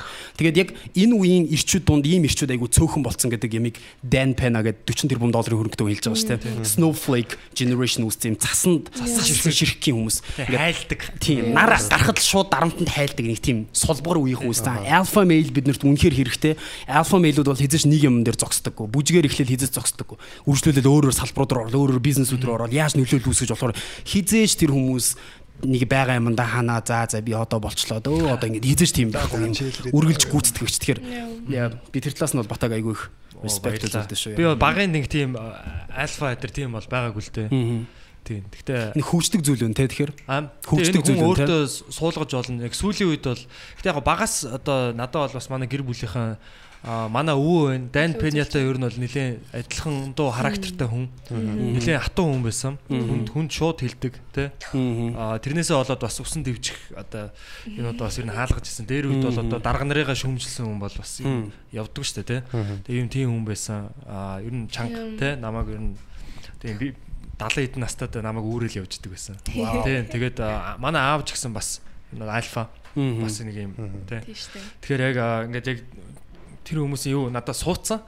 А тэрийг хүн өөрөө бас ингэж нээж гаргаж тэ хамт олон дунд одоо яаж манлайлах вэ? Манай аав бол чи дандаа лидер байх хэрэгтэй гэж хэлдэг тэ. Лидер лидер гэдэг бол босс гэсэн үг шүү дээ. Тийм. Босс. Дуртай салбараа олсон нь бас яг тэрийг нээж өгдөг гэж би боддог байхгүй яа бол дургуй зүйлээ хийх юм бол хийх юм бол хизээч альфа болж чадахгүй шүү дээ. Яг бол шинийг нээн гэж байхгүй шүү дээ. Яг бол байгаа юмыг л копидол хийнэ гэсэн. Тийм тэгэхээр яг True. Аа миний нэг анзарч байсан юм юу хэр хэрвээ Арслан яг үнэхээр Арслан гэдэг тэр потенциалыг нэг гэж байгаа бол зоо паркт хийж ихсгүй юм шиг байгаа. Сул тавих хэрэгтэй юм шиг байгаа. Тэгэхээр өөрийнх нь тэр яг хийхийг хүсэж байгаа зүйл рүү нээж өгөх хэрэгтэй юм шиг. Ерөөсө чи ийм л хүн бол гэж хэлэхгүйгээр миний хүү юу хиймээр байна? Хэн болмоор байна гэх хэрэгтэй юм шиг. Тэгэхээр тэр хүн яг үнэхээр альфа бол те өөрийгөө тэрэн дотроос олоод улам бүр урам зоригтой болоод магадгүй хин нэг нэр үзий ядаг даа шар нь хөдлөөд улам илүү хийгээд. Тий. Яг тийм. Яг тэр тэр бол яг хэрэгтэй. Тэгээд саяны бас төгөөгийн хэлдэг юу таалагдлаа. Яг н хурдтай явж байгаа залуучууд те бас би үнтэйгээ ойрхон баймаар байна. Би энийгээ тэгээ хурцлж юмар байна. Яг аягүй чухал. Одоо та нарын зорилго юу байна те? Яг та хоёрын зорилго одоо Минийх бид хоёр ер нь бол зорилго нэг за 19 онд гэж яриа те. За мэдээж хүн болгонд амьдралын зорилго те том юмуд байгаа. 19 он. Аа нөгөөдхөө хэлэх үү? Юу гэж бодож байна Мэдгүй аа publicly зарлах цаг нь болсон уу? Тийм, бид хоёрт ер нь бол айгүй төлөвлөсөн зүйлүүд зөндөө байгаа. Тэгээ тэрийг бол мэдгүй яг тэр үед нь л яг зарлах бахтай. Тэгэхээр айгүй. Гэтэ ер нь бол ажил хэргийн хувьд ч юм уу тий? Тийм, ажил хэргийн хувьд яг гэр бүл одоохондоо тэр тал дээр бол угаасаа бид хоёр юусан хаач ярьдгүй тэр талаар нэг юм влог орол юмнууд үзүүл явуулцдаг. Яг бизнес тал дээр яг хийж байгаа тал дээр их юм бол бид хоёр бүх юм хамтдаа хийдэг. Тэгээд яг хамтдаа хаан хатан хоёр үжиж яг хаанчлалыг үүсгдэг шиг. Бид хоёр хамтдаа яг нэг юм хийдэг учраас яг бүх юм ингэж илүү том хэмжээнд авч явах тэр энерги нь бүрддэг гэх юм уу. Тэгээд бид хоёрын зорж байгаа зүйл бол айгүй том байгаа. Ерөөсөө аа заахтай 100 сая төгрөг яг айл ингээл болно. 500 сая ерөөсөө тийм байхгүй бүр асар томор харж байгаа. Гэтэ энэ зүгээр мөнгөнд шунаад байгаа даа биш. Гол нь хүнд үнцнийг бүтээж өгөөд хүмүүст ям зааж өгөөд хүмүүст үүд хаалгыг нээж өгөөд тэрний хариуд авж байгаа бонус нь мөнгө А гэхдээ ямар нэг юм нэг амжилтыг хүн хэмжих ёстой шүү дээ тийм. Одоо би үсрээд нэг метрийн хэмжилт байна уу? Сонголт хийгээд нэг сантиметрийн хэмжилт байна уу? Тэр шиг яг би хэр олон хүнд нөлөөлнө гэдэг хэмжүүрийг одоо би яг тоогоор хэмжихээс илүүтэйгээр яг мөнгөн дүнгээр хэмжихэд бол нэг гаргасан битэр тоо байгаа. Тэгээд чек поинтууд хийж явж байгаа. Тэгээ чек поинт болгон дээр заяа битэр хамгийн гоё юм юу гэхээр үн цэнэл нэмээ явахыг хүсэж байгаа. Хүмүүст өгөх үн цэнэ. Битэр ямар нэгэн байдлаар өөрсдийнхөө сурж байгаа зүйлсүүдийг өөрсөндөө зөвхөн авахгүйгээр бусдад тараахыг хүсдэг хүмүүс ахгүй юу. Ягаад гэвэл хамтдаа хөгжихийг бид нар хүсдэг. Ягаад гэвэл бусад хүмүүс надаас сайн явж байвал бүр сайн биз дээ. Дээ. Хамтрал та тэр хүнтэй харин ч. Тийм түүнээс биш бол би ямар нэгэн байдлаар миний юмыг булгах чинь гэж бол би харахыг хүсдэг. Тэгэхээр та нар өөрсөндөө маш их ихтгэлтэй байна гэсэн үг л дээ. Өөрсдийнхөө чадвар, өөрсдийнхөө Тийм Аа, угаасаа хийж зүйлд ихтгэлтэй байх. харж байгаа төлөвлөгөөндөө бол ихтгэлтэй байна. Өөрсөндөө итгэлгүй хүмүүс бусдыг бусад хүмүүс ингээд чадаад тахаар улам өөрсөндөө итгэлгүй болдог. Тэр хүнийг баг үзэн ядаж эхэлж байна те. Тэр хүмүүст юм хэлэх үү? Юу гэж хэлэх вэ гэхээр муурыг хэрвээ барьмаар бол муурны дуртай зүйлийг нь л өөрөө барьчих гэж байгаа байхгүй юу? Муурны араас өөх юм бол муур цухтагаал байна. Яг хэрвээ хүн мөнгөтэй байгаад амжилттай байгаад өсмөр байгаа бол мөнгө юунд дуртай гэдгийг л олчих гэж. Тэрний юу гэхээр мэдлэг боловсрал байгаа байхгүй. Хүн яг чадвартай мэдлэгтэй хүн рүү угаасаа мөнгө өөрөө бонус болж орж ирдэг. Тэгэхээр бид нар өөрсдөө угаасаа Warren Buffett хэлжсэн шүү дээ. Өөрийн чинь хамгийн том asset хөрөнгө бол өөрийн чинь тарих. Өөртөө хөрөнгө оруулалт хий. Өөртөө хөрөнгө оруулалт хийхээр угаасаа хүн том том асуудлуудыг нугалж чадах хэмжээ сэтгэдэг болоод ирэхээр мөнгөнд үнэ нь хитвчин томроод Elon Musk хэлжсэн шүү дээ. Хэрвээ хитвчнийхаа зузааныг нэммээр байгаа бол өөрийнхөө шийдэж чадах асуудлуудыг л томсго гэж. Тэгэхээр бид нар яг тэр хэмжээнд л Энэ бол үнэхээр бидэрт бол хэрэгтэй. Одоо яг Яа. надад ингэж бодогдоод байна. Монгол улс бол үнэхээр их боломжтой. яг зөв. Баян улс. Бид нар бол баян улс. Аа тий хүмүүс яг тэрийг бас бүгд харахгүй байна л да. Аа тэгээд яг одоогийн нэг яг нүдэнд харагдж байгаа энэ асуудлуудаа бас бид нар жоохон аа, шантраад байна. Одоо энэ утаа, төгжрэл, хүмүүсийн стресс те одоо цалин баг байна ч гэдэг юм те. Гэтэ энэ энийг бид нар шийдэх хэрэгтэй те. Энийг шийдсэн хүн яг баян болно. Яг зөв. Энэ утааг шийдсэн хүн баян болно. яг зөв. Тийм шүү дээ. Тий.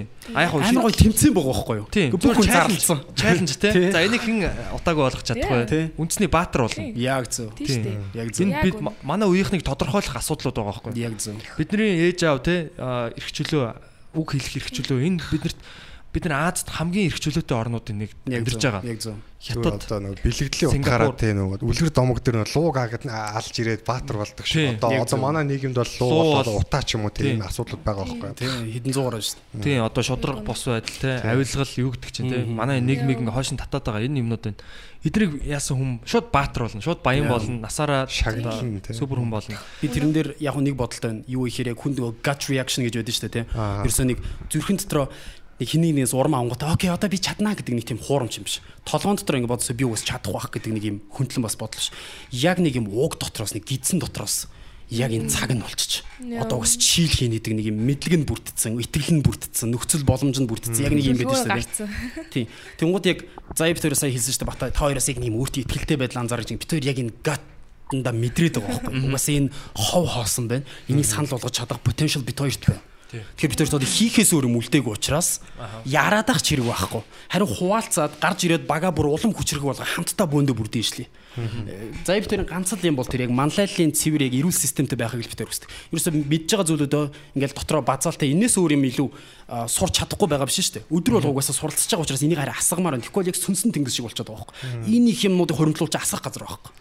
Тэр чинь хүн дотроо улам greedy болоод улам шунхаа болоод улам илүү атач жөтөөч болоод Paranoid. Тийм тэгхгүйгээр харин эдрийг асгаад авах тусам улам илүү сурмаар болж байгаа юм. Яг тэр би мэдж байгаа бүх юм заагаад өгчхөөр За дараа нь би юу заах вэ? Тэр чинь улам илүү ингэ нэг юм урсгал ус шиг. Тэгээ урсгал ус хаана вэ? Хажууд нь мод цэцэг ургадаг л байхгүй. Вау. Тэгээс манай комеди дээрээс гардаг л да. Яг бид нар зүгээр ингээд жокер хайрлаад байхгүй хорогдоод байхгүй зүгээр шууд цацаад авах тусмаа. Тэгээд шинийг одоо зохиох дарамтанд ордог тий. Дарамтанд орно. А тий хамгийн хамгийн гоё бас яг нөгөө үр одоо дагвар бүтээгдэхүүн юм те. Яг үр дагвар нь бол тэр хүний брэнд өсдөг байхгүй. Хүн баян контент гаргаж байна. Яг зөв. Эдрийг харал та те. Эдрийг бол баян контент гаргаж идэг. Пам пам мэдлэгээ хуваалцж байна те. Статусаар ингээл те. Юу гаргаал би ийм дадал зуршлуудаас хол байдаг те. А ийм юмнуудыг яадаг. Би Forbes-оос ийм юм уншлаа те. Ямар энтерпренeur юунаас ийм сэтгүүлээс ийм уншлаа те. Тэрийг дандаа хуваалцж идэг. Тэгэхээр яг хамтдаа эргэн тойрныхоо хүмүүс ингээ өсгөө явчихж байгаа байхгүй. Яг зөв. Ганцаараа өсөд байхгүй. Миний бодлоор ийм хүмүүс л инфлюенсер хүмүүс. Хуваалцж чаддаг, контент бүтээдэг, бусдад нөлөөлдөг. А тэрнээс юусоо followers-ийн тоогоор бол инфлюенсер гэдэг үнийг бол хэмчихгүй. Зүгээр нэг царайлаг охин, царайлаг залуу те. Яг тэр сүүлд нэг ийм асуудал гарч байгаа байхгүй Twitter дээр боо юм болсон. Юу гэхээр 2 сая дагагчтай хүн 36 ширхэг t-shirt зарч чадахгүй байхгүй. Тэр хүний яг үүсгэж байгаа нөлөөлөл байхгүй байгаа байхгүй. Яг тэр хүнийг юм өмсөнгүүд харснаа хоо тэр ах тэр ихч тэрийг өмссөн байна. Би ч гэсэн амаар юм гэдэг нөлөөлөл байхгүй. Зүгээр л нэг гуяа гаргасан, царай гаргасан тийм хүн байхаар яг яг цэвэр нөлөө байхгүй. Тэр нөлөөлөл нь яг юундаа байх шиг байна. Миний бодлоор бусдад тэр өгж байгаа pour out хийгээд асгаж байгаа тэр value бусдад өгж байгаа үнц. Бусдад шин юм Бусдад үнэлэгдэж гин гэсэн үг яг шүү зөв. дээ. Хүн болгонд таалагдаж болно. Гэтэ хүн болгон үнэлэгдэж чадахгүй л байхгүй. Яа. Яа би бүр асгаж өгч байна бүр. Амнаас зөв алт эрдэнэс унж гин. Тий, яг үнэхээр хэрэгтэйнүүдийг ярьж ин л да манай подкастт. Тий. Тэгвэл 6 сарын 22 хүртэл хадгалахгүй мó Оо яа 6 сарын 22-нд ивент хийж байгаа. Аа, Тэр бас гоё юм болно. За Тэрний талаар асуугач бата. Хоёрт бол Тэгээ. үнэхээр тий, тэр тухайгаа яриач. Тэгээ асах хол зүйлс зөндөө байгаа тэр өдөр. 6 сарын 22 буюу одоо энэ хагасаа өдөр те. Энэ хагасаа өдөр Crocus event. Yes. Аа бас би бас одоо бас тий оролцох гэж байгаад бол маш баяртай байна. За энэ ямар ивент болох гэж байгаа вэ? Энэ болохоор 116 Growth Conference гэдэг нэртэй 116 өсөлтийн конференс гэсэн үг. Аа, ерөөсөө ингээд panelistууд орж ирэл те асуудлууд яриад ингээл гэдэг яг үр дүн хаана байгаа тодорхой team event бол биш. Цэвэр чи яг яаж одоо мөнгөтэй болох вэ? Чи яг яаж наа сул сад салуудаа сул талуудаа бодоо олох вэ? те? Яаж өөрийнхөө хүрээллийг өөрчилөх вэ? Яг одоо хийж чадах тэр анхны алхмуудыг заах яг team зүйлүүд. Тэгээ энэ дэр юу ярьж байгаа гэхээр 21-р зууны алгоритм нь яг яаж яваад байгаа. Энэ дэр яг careerтэй бай, бизнестэй бай, байгууллага ажлууд юу гэдэг. Бүх юм дэр үнц алгоритм ойлгохгүй бид амжилттай байх уу? Үнсэл байхгүй болчиход байгаа. Тэгэхээр алгоритм байна. Дараагийн зүйл нь юу гэхээр яаж monetize хийх вэ?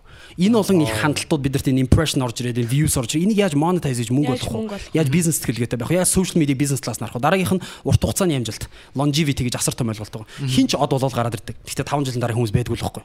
Би бол 12 жил явж гин үзий ядагцсан үед байсан. Манай хамт олон байхгүйсэн үед байсан. Асар олон байсан. Гэхдээ одоо бол гоцоогоо зогсож байгаа. Longevity яг ард нь яг ямар сэтгэлгээ байдаг вэ? Тэгэхээр энэ талаар бүх юмнууд арай 4-5 цагийн лекц болгож байгаа. Тэгээд аа, ямар ч спонсор байгууллага байхгүй зүгээр цэвэр өөрсдөө хийх хүсэж байгаа. Өөртөө аа, санхүүжүүлж байна уу? цэвэр өөрсдөө санхүүжүүлж байгаа. Тэгээд ганц айгүй сонирхолтой юм нь юу гэж бид хоёр билетээ зарж тэгээд ердөө 5 хонож байгаа. Гэхдээ 600 билет шууд зарагдсан. Монголч ямар нэгэн тоглолт болох сүүлийн өдрүүдэд зарагдсан шүү дээ, Яа. тийм. Тэгэхгүй гарлаа шууд 600 хүмүүс. Тэгэхээр өнөөдрөөс хойш одоо 5 дахь өдөр хүртэл билетүүд дахиад борлогдож байгаа, үнцэн үнээр борлогдож байгаа. Тэгэхээр хэрвээ яг одоо энийг үзэж байгаа бол тий шууд очиод авч болно. Лент цэгийн мен дээрээс авч болно. Мобайлтад авч болно. Миний Instagram story-г үзэхэд бол бүх мэдээлэл нь байж байгаа. Тэгэхээр нэг инээдтэй юм хоёр Facebook дээр ивент ч нэгээгүй явж байгаа одоо болтол. Маркетинг дээр Ямар байдлаар маань ямар шугамар маркетинг Instagram дээр цэвэр. Story-гаар дээр. л явж байгаа. Зүр цэвэр бит хоёр Crocus дээр 20 юу sorry.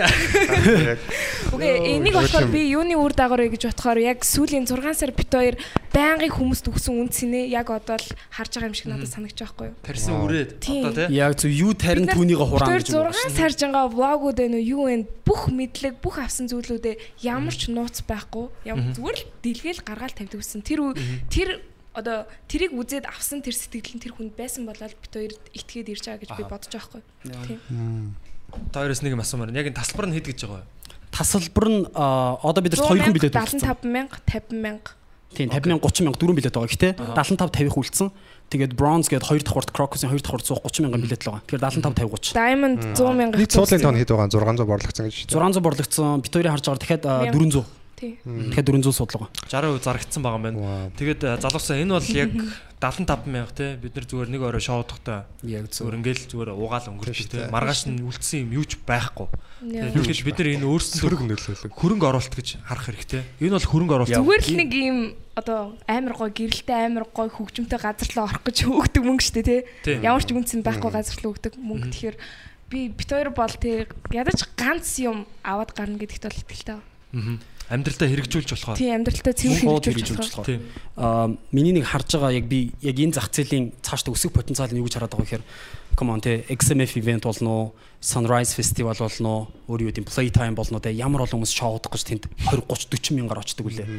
Миний бодлоор ирээдүйд хин нэгэн буян тухай зохицолборт байна стадионыг дүүргээд лекц орох өдөр ирэх л бах Монголд. Энэ бол ойрын Вау. жилийн хугацаа. Тайзан дээр жил. мангар юм шиг хүмүүс Саран даваагаа хүн лахах. Аха. Гэри ви бол одоо би- явж хүн загнадаг л ажилтаа шүү дээ. Ер нь баг тийм шүү дээ. Та Яг нар- тэгэхээр бид нарт нэг юм сэрүүлэг хэрэгтэй байгаа байхгүй яг үнэхээр энэ нэг хөөснөөсөө сэрхтэй. Grant Cardone шиг Gary Vee шиг амар тууштай гарч ирээ зөрөгтэйгээр хүмүүсийг зүгээр л амын тагалтал загиндаг хүн бол Монгол байхгүй яа гэвэл жоохон айдастай байдаг юм шиг санагддаг байхгүй. Шууд ярьчих гэхээр намайг юу гэж хэлэх бол гэдэг ч юм уу те. Тэр яг тэр боксноосоо гараад зүгээр би яг ярьж байгаа юмдаа ихтэлтэй нь би нэг ярина гэдэг залуучууд бол амар удахгүй гарч Ягаад гэвэл энэ бол зөв зөв зүйл. үнэн зүйл.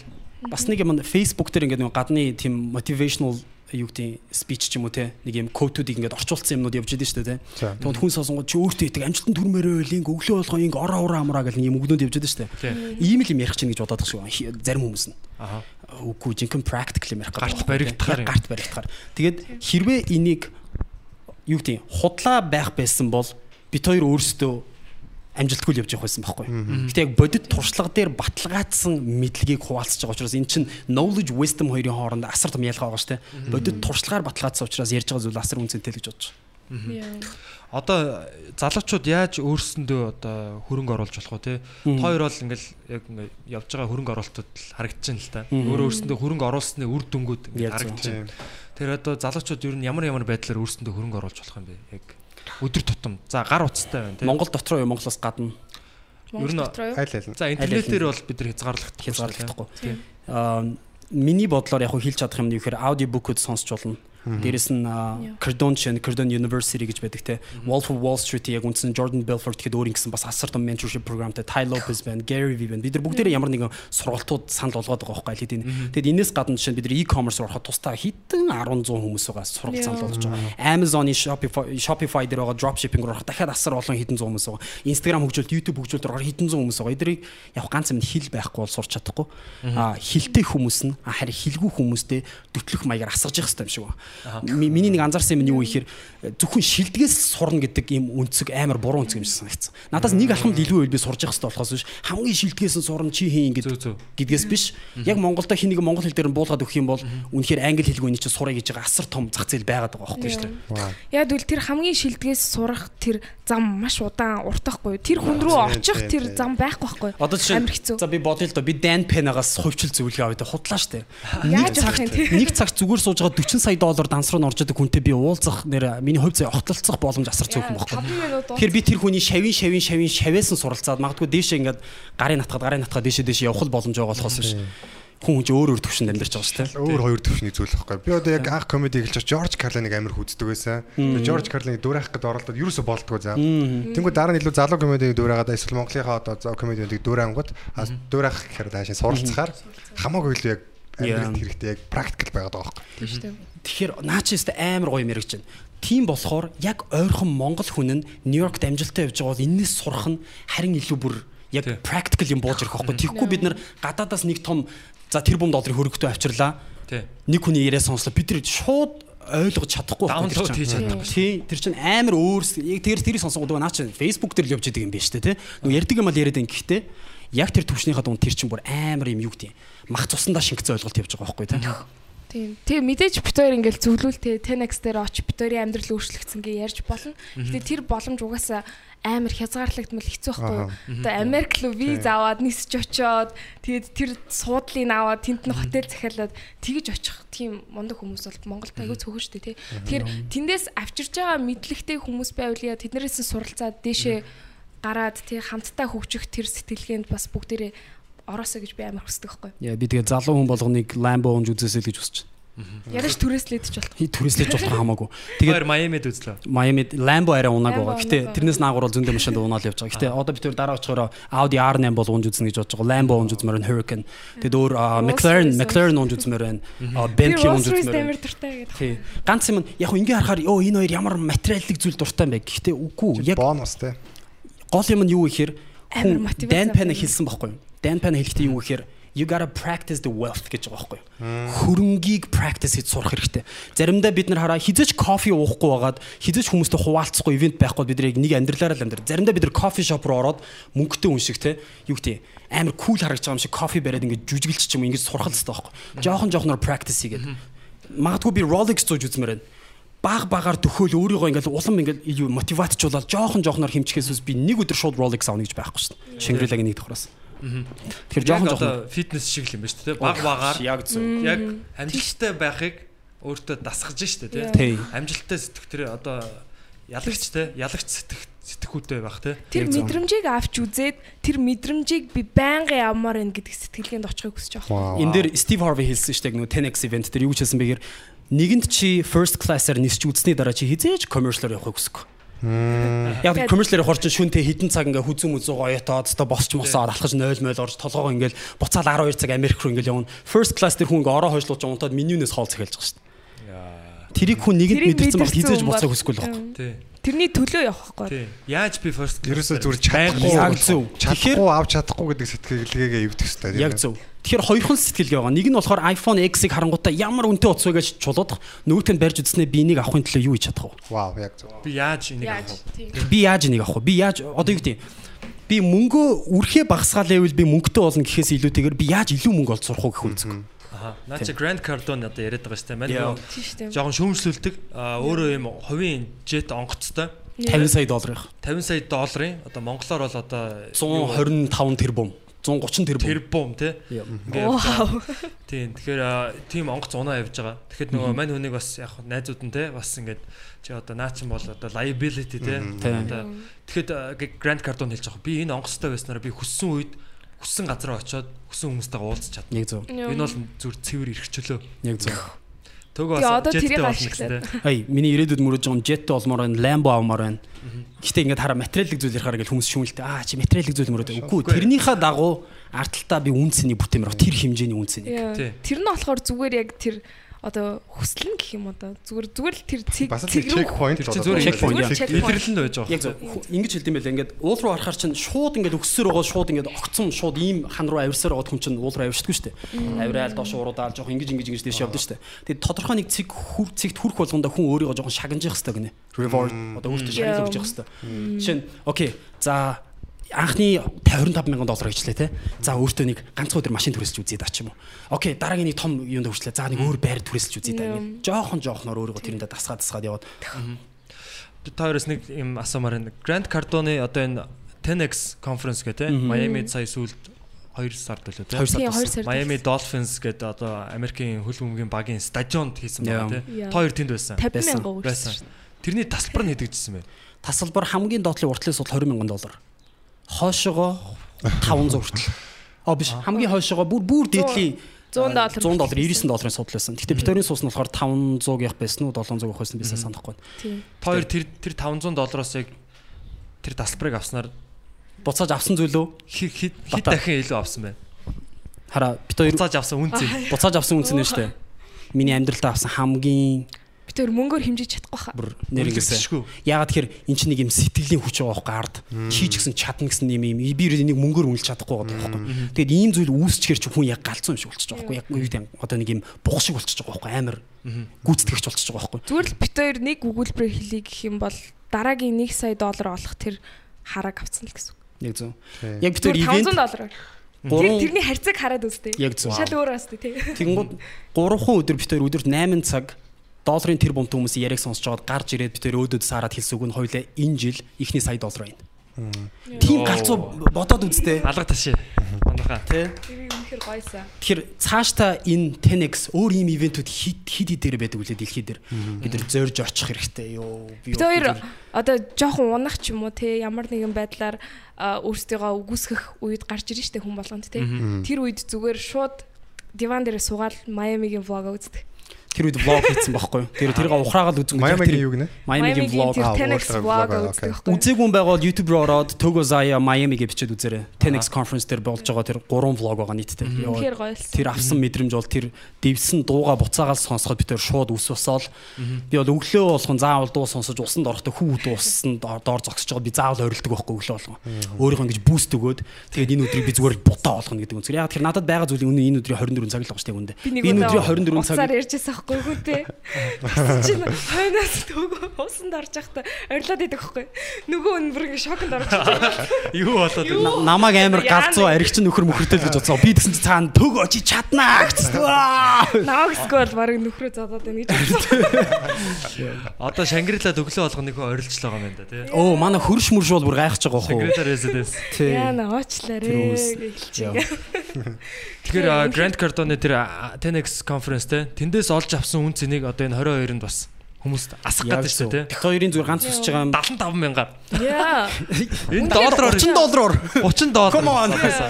Америк руу ирж буцах билетний үнэ нэмээд, тэн Тийм. тикетний үнэ нэмээд, буудлын үнэ нэмээд, түрээсээ машины үнэ, хоол ундны үнэ бүгдийг нэмээд ердөө танд 30 доллар. Тийм. Тэгээ гол нь бит хоёр яг том хүмүүсийн яриад байгаа юмыг хуулбарлаж ярихдаа биш байхгүй юу? Бид хоёр тэндээс яг авсан зүйлүүдээ амьдрал дээр хэрэгжүүлсэн зүйлүүдээ асгах гэж байхгүй юу? А тэрнээс хэрэгжүүлээгүй зүйлүүд бол ерөөсөө ярихгүй. Тийм яагаад гэвэл бид хоёр Худлаач тэр чинь, зогсож чадахгүй юм чи мэдгүй шүү дээ.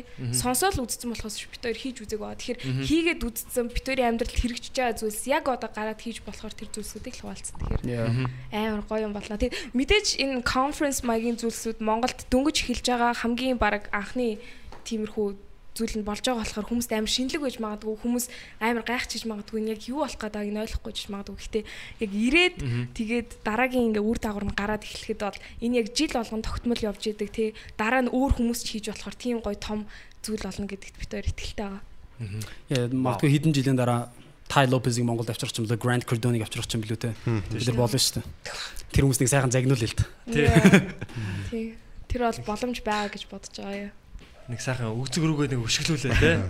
Босоо Бацтай гаргалаа. Энэ жилийнхэн амар гоё амжилттай болох юм бол дараа жил ч гэсэн бид хоёр энэ жилийнхаа үр дүнг тайлагнаад илүү гоё дараагийн нэг сайт сайт нь ч юм уу те Америкийн долларын сайт нь ч юм уу хүнийг ураад бас лекц оруулах бас боломж байгаа гэж бодож байгаа. Тэгэхээр тиймэрхүү яг одоо хөрөнгө оруулалтыг Монгол руугаа цутгах нь бид өөрт амар гоё сэтгэлийн ханамж дээрээс нь яг тэр амжилт гэдэг зүйлсийг яг жинхэнэ утгаар нь мэдрүүлж өгч байгаа гэх юм уу? Тэгээ тэр хүмүүс чинь хамгийн гол нь яг бидний одоо төсөөлж байгаагаас ойрхон байгаа даа байхгүй тий. Амар ойрхон байгаа. Яа. Яг тэр юм бид нар нэг нэг залуу төвөг фоллоу хийсэн байсан шүү дээ. Сайтан долларын сайтаа. Вау. Зүгээр л одоо юу гэх юм бэ? Нэг нь follow дараад зурган дээр нь like майк дарахад тэгэл буцаа follow хийсэн. Тэгэхээр нэг нэг харж ийна гэдэг чинь тэнд чинь зүгээр social media Instagram-аас болоод тэнд харилцаа өсөж чинь гэсэн үг байна. Гайхалтайгаас. Бас YouTube дээр та нарт нэг имжлэг үзчихсэн үү? Өдөрт нэг хэдэн зуун доллар олдог хүн, өдөрт хэдэн мянган доллар олдог хүн хоёр ялгаа гэдэг нэг видео. Нилээн viral болсон шүү дээ. Ricky гэдэг нэг залуу байхгүй stock market дээр тоглолт хийдэг хэдэн McLaren нэртэй. Тэр залуу намайг Instagram дээр follow хийжсэн байхгүй. Тэгээ би харахаар New York-т амьдраад fashion influencer-ыг хувц өмсөд ингээд ингээд яваад энэ конференцүүд сууж байгаа 10x lifestyle дээр яриад явж гадныхан хүртэл харчаа шууд follow хийчихэж байгаа байхгүй. Тэгэхээр ийм ойрхон хавтгай байхад те бид нар баруун дөрвөн замаас дөрвөн зүүн дөрвөн замын хооронд түгжрэл энэ л хязгаар гэдэг ерөөсө болохгүй байгаа шүү дээ. Тийм тэр гайхалтай лимитийг Монголд авчирнаа. Төлөвлөгөө байгаа. Та нар чадна гэдэгт итгэлтэй байна. Үгүй бид нар чадна шүү дээ. Бүгд хамтдаа чадна. Тийм. Яг тий энийг хийхэд угаасаа дараагийн одоо тэгээ бата шиг ч юм уу ийм альфа лидерс залуучууд хамтдаа нэгдээд хийхгүй бол эн чинь бас бүр том өргөжих тэр боломжуудыг нээж өгөх хэрэгтэй байхгүй. Тийм тэгэхээр бүгдээ хамтдаа л хийх хэрэгтэй. Тойроос бол хурд хүч. Тэг бүр хурд яг мэдрэгдээд мэдэрч тий. амар хурц ирчвчтэй. Манай подкаст бол ер нь яг нэг сонсож байгаа хүмүүсийг болон өөрсдийгөө нэг тийм бие билдер, оюун санаа, санхүүгийн тал дээр ер нь айгүй тийм гоё хүчтэй байцгааж уриалдаг байна. Гэхдээ та нар бүгд хоёр бол бүр амар тийм ультра хурдтай байхгүй санхүүгийн тал дээр оюун санаа тал дээр. Тэгэхээр бүр вау бол гэж бодож байна. Миний подкаст нөхөр сэтгэл хөдлөм байна. Манай ангар ганх удаага дуурч ийм подкаст. Сонсоосоо гараад гүйлээ шүү ёо. Альфа болыг. Яг нөө нэг одоо нэг ливлийн юм байгаад шиг байна л да Мэдээж альфа болоод удаагүй залуучууд бас байгаа бах тий. Альфа Яг хөвтэй байж хагаад дөнгөж босч ирээд яг хийж чадна гэхдээ өөртөө итгэцэн залуучууд бас байж болно тий.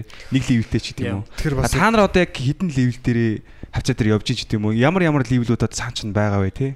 Тэр талаар мэдгүй санхүүгээр дүгнэх юм бол яг нөгөө оронгороо дүгнэл явчих واخ. Аа тийм юу ихээр заяа бит ороод 9 орон дээр явж байгаа. Дэшегээ 10 орны ментортой болохыг байгаа хийдэд байгаа. Тэгээ 10-аас дэшегээ 11 оронтой ментор руу 10 дээр очихоор орно. Тэгэхээр ингээд дээшээ дээшээ ментор аваад тэр хүмүүс чинь те жишээ нь хин кардон тэгж хэлж байгаа байхгүй. Бүх найзуудаа хэлээд би 50 сая доллараар жет авах гэж чинь найз болгон чи ямар тэнийг ингэсэн гэж байгаа. Дээдлийнх нь ментор нь бүр биллионер хүн юу ярьж байгаа болох вэ гэсэн гэж байгаа байхгүй. Тэгэхээр яг дараа дараагийн төвчний хүмүүс бол шал шал өөр зүйлүүдийг хүнд зааж чиглүүлж өгдөг. Тэгэхээр бид хоёр илүү өөр өөр ментортой болохыг хүсэж байгаа. Тэгээд үргэлж өсөлттэй л баймаар. зөвхөн бит хоёр санхүүгийн тал дээр биш бит хоёр тий Гэр бүл тэгээд харилцаа. тий leadership гэд маш олон ментор байгаа. Тэгээд ментор байгаагийн хажуугаар бит хоёр цаашаа бас цутгадаг хүмүүс байгаа доошоо. Тийм тэгэхээр яг энэ нөгөө нэг төгөө дандаа ярьдэн шүү дээ 33 33 33 гэдэг харилцаа яг дээрээ менторын харилцаанууд 33% байх хэрэгтэй. Тэгээд миний хажууд яг надтай найзууд байгаа хүмүүс 33% байх хэрэгтэй. Тэгээд би доошоо цутгаж байгаа тэр 30% бас 33% байх хэрэгтэй. Тэгэх юм бол миний амьдрал тэр чигээрээ Битүү эргэлт. аваад тий Яа. тэгээд айгу гоё явнаа л гэсэн үг байна тий. Одоо ерөөсөө яг энэ манай нийгэмд. Урсгал. Харагдаж байгаа юм одоо яг ингээд өөрсдөө левелд гацчихад байгаа байхгүй ерөөсөө дээшээгээ ерөөсөө тэмүүлэх юм байхгүй. Яг зөв. Тийм. Ментор байхгүйгаа биднэрт. Тэгээд нэг юм яг энэ 33 алдагдсан шүү дээ, тий. Би доотлынхаа хүмүүстэй суугаадах юм бол би эцэстээ өөрөө burn out болно. Өөрөөсөө сул хүмүүстэй л хамт байгаадах юм бол эцэстээ бүх юм энэ уруун дээр ачааг нь үүсээр байгаад эцэстээ өөрөө галзуур архинд ороо тий. Та нар намайг ойлгохгүй, нахыгаа харилцахгүй байна гэж болоод дуусна. Яг үеийнхэнтэйгээ байгаад байна шүү дээ. Үеийнхэнтэйгээ байгаалах юм бол тэгэл хоорондоо хоб бацаар ороод өсөлтгүй амьдрал дундаа ингээл ихнэрээ муулаалч юм ингээл ингээл ингээл ингээл алгуулчихна. Зөвхөн дээдлийн хүмүүстэйгээ харьцаад байх юм бол өөрөөс чинь доош ямар хүмүүсэдэг ойлгохгүй хит бардамнаал тий. Иготой болоод ингээл улам улам л шунаал. лайфстайл байдин гэдэг ч юм уу нэг тиймэрхүү сэтгэлээтэй олчин тийм. Тэгэхээр 33-ын 3 энийг болохоор Ty Lopez гаргаж ирж байсан. Тэгээ би бол Ty Lopez-ийн а, 67 steps гэдэг бас нэг хэдэн зуун долларын сургалт байгаа. Тэрэнд яг бүгдэнд нь сууж исэн. Яг тэнцээс миний ойлгож байсан хамгийн чухал зүйл. Тэгээд яг миний дээр илүү тэр бум төгөртэй харьцаж байгаа хид хідэн хүмүүс байгаа. Тэр хүмүүсээс байнга суралцж байгаа. Үеийн дунд бас хид хідэн залуучууд одоо байгаа тэр хүмүүстэй байнга тогтмол уулзч явж байгааг хүсэж байгаа. Тэгээд доошоогоо яг энэ хүн potentialтай одоо юу гэдэг би энэ хүнд асахад энэ хүн яг одоо хөөснөг гэдэг нь шүү дээ нөгөө спонж шиг. Нөгөө аяг таг угаадаг юм шиг ингэж уусгаж авах чадaltaй гэдэг хүмүүс онлол яг тэр хүмүүстэй өгөөл. А тэгээд тэдэртэй ганц хилдэг юм нь юу гэхээр сая хэлсэн шүү дээ. Альфа болмоор байгаа хүмүүст юу хэрэгтэй вэ гэхээр эхлээд өөрийг чинь хойшин татдаг үгүйсгдэг те шинэ гутал өмсөд ирэхэд гიშгдэг найзуудаа шууд үгүй гэж хэлэх хэрэгтэй. Тэр хүмүүсээ шууд харилцаагаа таслах хэрэгтэй Тийм мэдээж эхлээд ментор болохын тулд амар хэцүү байна. Өөрөө тий айн тий тэр хүмүүсээс наадтай харьцахгүй бол яана гэдэг ч юм уу тиймэрхүү байдлаар. Гэтэ social media-гийн 90 100-д тий зүгээр л нэг мессеж бичээд үзэхэд алдах юм байхгүй шүү дээ. Тэгээд гол нь өөрөө бас санал болгох санал болгох зүйл биднэрт байдаг байхгүй. Тэрийг бид нар хайж олоод тий би ийм юм хийдэг ийм залуу тий та миний бас хийж байгаа юмас суралцах уу ч юм уу хамтдаа ярилцах уу гэдэг тийм үн цэний солилцоо явагдахад тэрэндээс яг менторууд гарч ирдэг юм шиг надад санагдах байхгүй. Ой, тойроо бол ингээд амар ультра юм хурдтай юм чинь юу байгаа штэ. Нэг юм айгу дарлаатай болсон байгаа хэл та одоо. За одоо би ингэж боддог байхгүй хүмүүс ингээд тодорхой хэмжээгээр яг өдөр болгон ингээд ус бослогч дотор ус ингээд боцолж идэв штэ. Ис чүрч бас ингээд байж идэг те. Гэтэ ингээд зарим нэг хүн чим чин дэлхийн одоо үүдээ хамгийн алдартай хүмүүс чинь бас нэг тодорхой хэмжээгээр нэг жоохон унаа штэ бас сэтгэл зүйн хувьд. Тэгээ эргээд бас ингэж нөгөө дэшээ гарч ирдэг. Тэгээс өмнөхөөсөө дэшээ илүү хүчтэй гарч ирдэг тий. Яг тиймэрхүү үед яг та- яг ямар дархлаатай байж гин. Яг ямар хуу байдлаар тэндээс гарч ирж байна. миний Хүмүүс ганц үлдэх нь унж байгаа шүү дээ. менчуртайгаа холбогдох. Тэгэхээр менчур чинь зөвхөн санхүүгийн тал дээр биш байгаа байхгүй. Одоо шинэ би хамгийн сүүлд менчуртайгаа зүйн. эзэлбэгцэн уржигдөр өглөө юу? Яа. Уржигдөр өглөө. Үн менчуртайгаа холбогдсон. Уржигдөр өглөө. Аа бараг цаг агас орчим ирсэн баг. Аа өнөө өрөө би өөрийнхөө яг төвшний нэг залуутай бас орой нэг цаг агас 2 цаг ярина. Тэгэхээр тогтмол яг ийм л харилцаан донд явж байгаа амар чухал. Тэгэхгүй ер нь хүн хизээ бууж өгдөг гэхээр ганцаар багтаа байхгүй. Хүн хизээ амь орлдог гэж ганцаар тал дээр л амь орлдог байхгүй. Бүх юм Хажууд нь ойлгох. Тийм. Яа.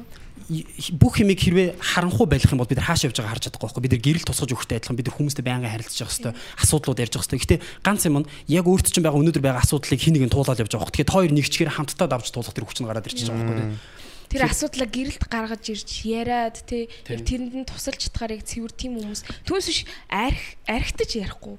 Зөв. Тийм тийм байдлаар ямар нэгэн substance хэрэглэж тэгэж ярилцахгүй. Яг жихнээсээ тий одоо эрэгтэй хүмүүс эрэгтэй үнтэйгээ тий яг урд урдаас Яг гүнээсээ ярих хэрэгтэй байх шүү дээ. Тийм- тэндээсээ бүр ингээд гаргалгаа гаргаж ирээд хамтдаа ингэж хөдөлцгөө гэдэг төлөвлөгөө гаргаж ирээд тэгжээж угаасаа тэр асуудлаа давж гарна. Чигийн улаан хаана үрждэг вэ гэсэн чинь харанхуй чихтэй газар гэж байгаа. Юу гэсэн үг вэ гэхээр бид нар дотор байгаа асуудлуудаа хинт ч хуваалцахгүй харанхуй чихтэй буюу тэрийг ярихад юм уу бодоход миний нулимс тусалдаг тэр асуудал байхад тэн чигийн улаан шиг хөгийн юмнууд үүрэлдэг байхгүй. Зүрх сэтгэл дотор ч. Тэгэхээр хүн өөрийгөө яг тэр emotional intelligence талаасаа те амар юм тогтвортойгоор барьж явахгүй бидний аавч бидэрт IQ л гэж заасан шүү дээ. Хоо IQ өндөртэй хүн л мундаг болно. Үгүй emotional intelligence байхгүй бол явахгүй, LQ байхгүй бол явахгүй. Яг тэрнтэй адилхан EQ дээр ментортой болох, шиглүүлжтэй болох, ярилцдаг хүмүүстэй болох нь бас амар чухал. Бас тэгээ сэтгэл зүйн асуудлын талаар ярихад бол ингэж байгаа байхгүй юу. Яг баян амжилттай явж илээ гэж сэтгэл зүйн асуудлууд бүгд шийдэгдэжгүй. А гэхдээ ядуу одоо санхүүгийн одоо хараат байдалд байгаа хүмүүс илүү их депресд байгаад байгаа байхгүй юу. Яг зөв. Бас яг үнэ. Үнэ. Юу ихээр аа Яг үл Яг өнөөдрийнхөө одоо талхны мөнгийг олж чадахгүй. Одоо яг миний наадхан дээр чинь төвлөрч чадахгүй. надад нэг яа Тайлопис нэг бас нэг судалгаа байсан. Тэрний юу байсан бэ гэхээр ингэж байгаа. Аа ургац хураадаг одоо тарилч хүмүүс байгаа дээ. Тарилч хүмүүсийг ургац хураахаас нь өмнө нэг IQ-гийн тест аваад ургац хураасныхаа дараа IQ-гийн тест авсан. Дараа нэг ажилтны хүн дээр цалин буухаас өмнө нэг тест аваад цалин буусныхаа дараа тест авсан чинь ургац хураасны дараа болон цалин авсны дараа хүний IQ нь 16 поинтер өндөр гарсан гэж байгаа байхгүй. Хүн санхүүгийн эргчлөөнд хүрэх юм бол хүн эрүүлэр сэтгэж чаддаг. Хүн санхүүгийн дарамттайгаар хүн өнөөдөр урд байгаа. харахны уралдаанаас гарыг л Тийм асуудлаа л хардаг хүн шууд. Тэгэхээр асуудлаа харж байгаа хүнд яг юу чухал байдаг гэж сармагчны өмнө банан 50 50 авах уу мөнгө 50 авах уу банан авах байхгүй. Мөнгөөр нь хэдэн мянган банан авч болохыг мэдэхгүй байгаа байхгүй. Яг тэрнтэй адилхан бид нар ирүүлээ сэтгэж чадгаа очдаг. Тэр тэр тэр нөхцөлд юу үүсдэг гэж хамт олноо гэр бүлийн мөнгнөөс болж устгадаг. Вау. Яа. Асын араа харах авчдаг. Байн миний бүр ойр сусчлаач цаа ийш ярьсан. Би яг- яг миний яг point яасан. Яг миний ярьсан яг авцсан те. Яг тэр энэ угаасаа альфа альфа лидер хүмүүст угаасаа тохиолдог зүйл. Юу ихээр яг урд яваад алсын хараагаар томор хараад явж байхад багийнхан дундаас нь ойлгохгүй мөнгө яриад бөнг гал болчдөг байхгүй. Йоо shit. Emotional. Энэс ширүүхэн Тэр яриа. өдрийг яг саналаа л да яг Би нэг үг- Бата яг тэр тухай ярьсан тэгэл Бата бол үнэхээр яг зөв зүйл хийж исэн байхгүй Би яг тэр үед бол яг хоо өөрөө жоо магтах гэдэг л да яг айгу би яг Батагийн яг харж байгаа харж чадсан. Яг гэвэл би ямар ч мөнгөний асуудалд ороог байсан байхгүй. Ямар ч мөнгө авдаггүй байсан байхгүй. Угаасаа тийм учраас надад яг тэр хитэн дөрвний асуудал биш яг ирээдүйн зорилго нь илүү тод харагдсан байхгүй юу. Loyalty. Яг юу ч байхгүй ах чи хамт байсан хүн бол үнэхээр юмтай байх чинь бүр илүү зузаан байдаг. Тэрийг л амарсан бид нар бас харах шүү. Яа. Тэрийг яг Шок авсан араа байна. гэж байгаа да. жоохон бодоодох юм. Recovery time хэрэгтэй. Эн чинь нөгөө нэг тарих дэлбэр нэгдэж байна шүү. Нөгөө эможи гэдэг шүү. Гаццаа одоо ингээд жоохон recovery бол. Гэтэ яг манай подкастын зорилго дөр бол одоо төөгийн заяа хоёр хийж байгаа ивентийг сурталчлах зорилго бол анханасаа хийж байгаагүй. А гэтэ яг одоо бол та бүхний бүгдээрээ зүгээр боломжтой бол очоорой гэж би бол өөрөө Би бол очно юм. Би бол очно. Очно очно. Вау. Оюун оюунда за гарч за би явлаа. Оюунда хөнгө олт хийх хэрэгтэй байна. Гэхдээ би тэнийг үг харсан нэг ийм амар баян байгаад ядуу байгаад үтцсэн нэг юм амьдралаа ингэ дээш доош нэг хэлбэлзүүлсэн алдартай хүн юу үгээс аахгүй. Би баян жиж үтсэн, ядуу байж жиж үтсэн. Гэтэ над итэг баян байх нь хамаагүй дээр шиг гэдэг үг байсан аахгүй. Яа. Аа ши. Ягаад гэвэл хүнд одоо эрүүл мэнд гэр бүл мөнгө гэд гурван асуудал байгаа байхгүй юу? Тэрнийх нь мөнгө шийдэгдсэн байхад at least тэг хамаагүй happy болчихоос тэг. Yeah. Эрүүл мэндэн дээр бол амар happy. Гэр бүл нь аз жаргалтай бол оо окей like тийм бүр хангалуун амьдарч штэ. Дараагийн алхам юу вэ гэж бүр амар сэтгэж эхэлж байгаа байхгүй тийм. Яг амьдралын гурван consistent factors гэж хизээч үгүйсгээс салахгүй зүйл. Нэг нь мөнгө, нэг нь эрүүл мэнд, нэг нь гэр бүл. Угсаа яаж ч үгүйсгсэн энэ гурав бол хизээч өөрөөсөө салахгүй. Тэгэхээр мөнгө бол муухай зүйл биш. Айгу хайцгаа тэмдэртэй зүйл те. Ер нь бол Тэгээд нэг юм нь юу гэхээр мөнгө яг үнэхээр илчилдэг зүгээр. Анханасаа хүүгийн баг явах юм бол мөнгөтэй болох юм бол том хүүгийн баг байна гэсэн үг. Мөнгөтэй хөгийн баг. Тийм анханасаа өглөгч анханасаа гоё сэтгэлтэй те залуучуудаа гэсэн хүн байгаа мөнгөтэй болох юм бол тэр улам бүр залуучуудаа дэмжиж улам бүр өглөгч болоод Яа. Бүр л их хөрөнгө. Тэр хүнийг илүү одоо юу болж те илүү Хилий зарыг хилчиж байгаа гаргаж байхгүй тий. ирж байгаа л гэсэн үг байхгүй юу? тийм байна. Илүү томруулчих чинь те. Tenex дээр ганц яригдсан зүйл хит хит хит удаа дав- давтагдсан яг зүйл нь тэрээс ахгүй. Мөнгө хүнийг өөрчилдөггүй, хизээч өөрчилдөггүй. Харин ч дотор нь байсан яг тэр зөв хүнийг яг жинхэнэ хүнийг гаргаж ирдэг. Одоо жишээлбэл тий харамалдаг хүн болгоныг хуурдаг хүн дотроо байсан бол тэр хүн чинь мөнгөгүй байсан чинь их гарч ирэхгүй шүү дээ харагдахгүй тий амьдрал дээр. Тэнгүүд мөнгөтэй олчингууд тэр нь гараад ирж байгаа хгүй. Оо чи угаасаа л ийм хүн байсан юм шүү дээ. Библ дээр нэг амар гоё баг зүйлд итгэмжтэй бол их зүйлд итгэмжтэй гэж. Баг зүйлд яаж харцсан, их зүйлд яг тэгж харцдаг. Нөгөө баячууд хэлдэг шүү дээ. Би цэвэрлэгч хүнтэйж адилхан харцдаг гэдэг. Баг зүйлд яаж харцсан, их зүйлд яг л тэгж харцдаг. Хүн хизэж өөрчлөгдөв нь. Яа. Өөрчлөгдөв гэсэн ч үгүй шэлдэг. Хүн өөрчлөгдөв. Гэхдээ яг үндсэн мөн чанар амар удаан өөрчлөгдөв. Гэхдээ энэ бол мөнгө шиг жижиг юм дээр өөрчлөгдөв биш. Мөнгөн дээр бол яаж ч зөөшлөх. Вау. тойроо ингээд нөө үнцэн ингээд айгу гоё ингээд нэг одоо бусдад ингээд юу гэдэг яг бүр ингээд мөн чанар нь гоё юм гүүр ингээд барьж ин харж ин л зурагдлаар нь бол. Гоё яг ингээд амар том гүүр эцэстэн те. Тэгээ дээгүүр нь айгу олон мянган цагаалын цааталт нь гардаг. Тийж ойлгож байна л та амар гоё санагдаж байна. Би ямар ч очно. Би Shit. миний миний ганц бодож байгаа юм бол бидний амьдралын гол зорилго бол угаасаа дараагийнхаа үедээ өмнөх үеэсээ гүр болж л өгөх. Бид нэр дараагийнхаа үеийнхаа гიშгэх шат нь болох ч л төрсөн гэж боддог би бол. Угаас энэ дугаан бүх хүн хүн шүү дээ. Одоо бүгд бодъё л да 50 жилийн дараа бүгд офлайн болно шүү дээ. Хүс үсэг. Тэгээс яаж сэрхээргүй офлайн болно шүү дээ. Тэгэхэр чин яг аа би бол 50 жилийн дараа биш шүү дээ. За 60 70 80 100 жилийн дараа ч тэгээ бүгд офлайн болно шүү дээ. Бид нэр 100 танилцлна гэдэг ба шүү дээ. Тэгэхэр миний ганц харж байгаа юм нь би дараагийнхаа үеийнхаа бүдэрж унах нүхэн байх уу? Гიშгэх шат нь байх уу? Зүгээр цэвэр миний сонголт болчих واخ. Яа. Төгөөгийн амнаас зүрэг яг алт эрдэнэс унаад байна. Яг маш тийм тосож аваарай манай. хурдтайгаар тийм бүр. Миний ганц би чамд яг өмнө уулзахтаа хэлсэн шүү дээ хэд хоногийн өмнө. Би бүр асар их консюм хийдэг гэж. Заяагаас угаасаа миний 90 төрний бүх хүмүүс асуу төөгөө яаж амардаг вэ? Би зүгээр л юм уншиж, юм сонсож, судалж л амардаг. Угаасаа миний ганц амар шөнийн 2 цагт бэ бэ унтил та гэж заяа тэнгүүд би би баг унтчих штэ. Харал та гэл компьютер дээр юм сонсоол. Байнгын тийм өглөө босоо шүдэ угааж явахтаа л подкастууд сонсоол, аудиобукуд сонсоол, бааж явахтаа аудиобук сонсоол зүгээр. Би яг энэ тархийг зүгээр л яг одоо юу гэдэг яг фитнесийн тамирчид булчингаа томруулах тусмаа улам кайфтай донтдоо штэ. Би яг тархиа тархиа булчин гэж хараад Хөгжүүлэлт. тэгж хөгжүүлдэг дээр бүр донтцсон гэх юм уу. Тэгэхээр яг энийг хэрвээ би хөгжүүлж чадах юм бол угаасаа мөнгө бол зүгээр бонус гэдгийг л мэдчихэж байгаа. Тийм. Төв бол миний амьдралтаа харчихсан хамгийн том суралцагч. Байнгын суралцдаг хизэж өөрийгөө хамгийн том хэмжээнд үнэлдэг. Мэдээж үнэлдэг. Үнэлэх хэрэгтэй хүн өөрийгөө. Гэхдээ хизэж бардамдгүй би тэ энэ хүн миний эсрэг нэг зүйл ярьж байгаа л би энэ хүнээс суралцах юм байна л гэсэн үг гэдэг байдлаас байнгын харж амар нээлттэй сэтгэдэг. Хүн. Яагаад тэгэхээр би Тэнд нь би амар хүндэлдэг. Ганц миний хардаг яг ард нь байгаа принципс нь юу вэ гэхээр надаас хамаарахгүйгээр би амьдрал болж байгаа гэдэгт итгээд энэ надаас хамаарахгүйгээр болж байгаа зүйлээс би юуг авч нааж болох вэ гэдгийг л анзаардаг гэх юм уу. Тэгэхгүй хүмүүс ихэвчлэн наа бэ гэж шүүх гэдэг байгаа амьдралыг харцсан. Оо энэ зөв ярьж байна, энэ буруу ярьж байна. Тэгэхгүйгээр зүгээр надаас хамааралгүйгээр энэ хоёр хүний үзэл бодол тусдаа тогтнож байгаа. Би яаж ойлгож анализ хийж болох уу гэдэг өнцгөөс л харах юм бол амьдрал бол нэг дарамт биш юм шиг байна.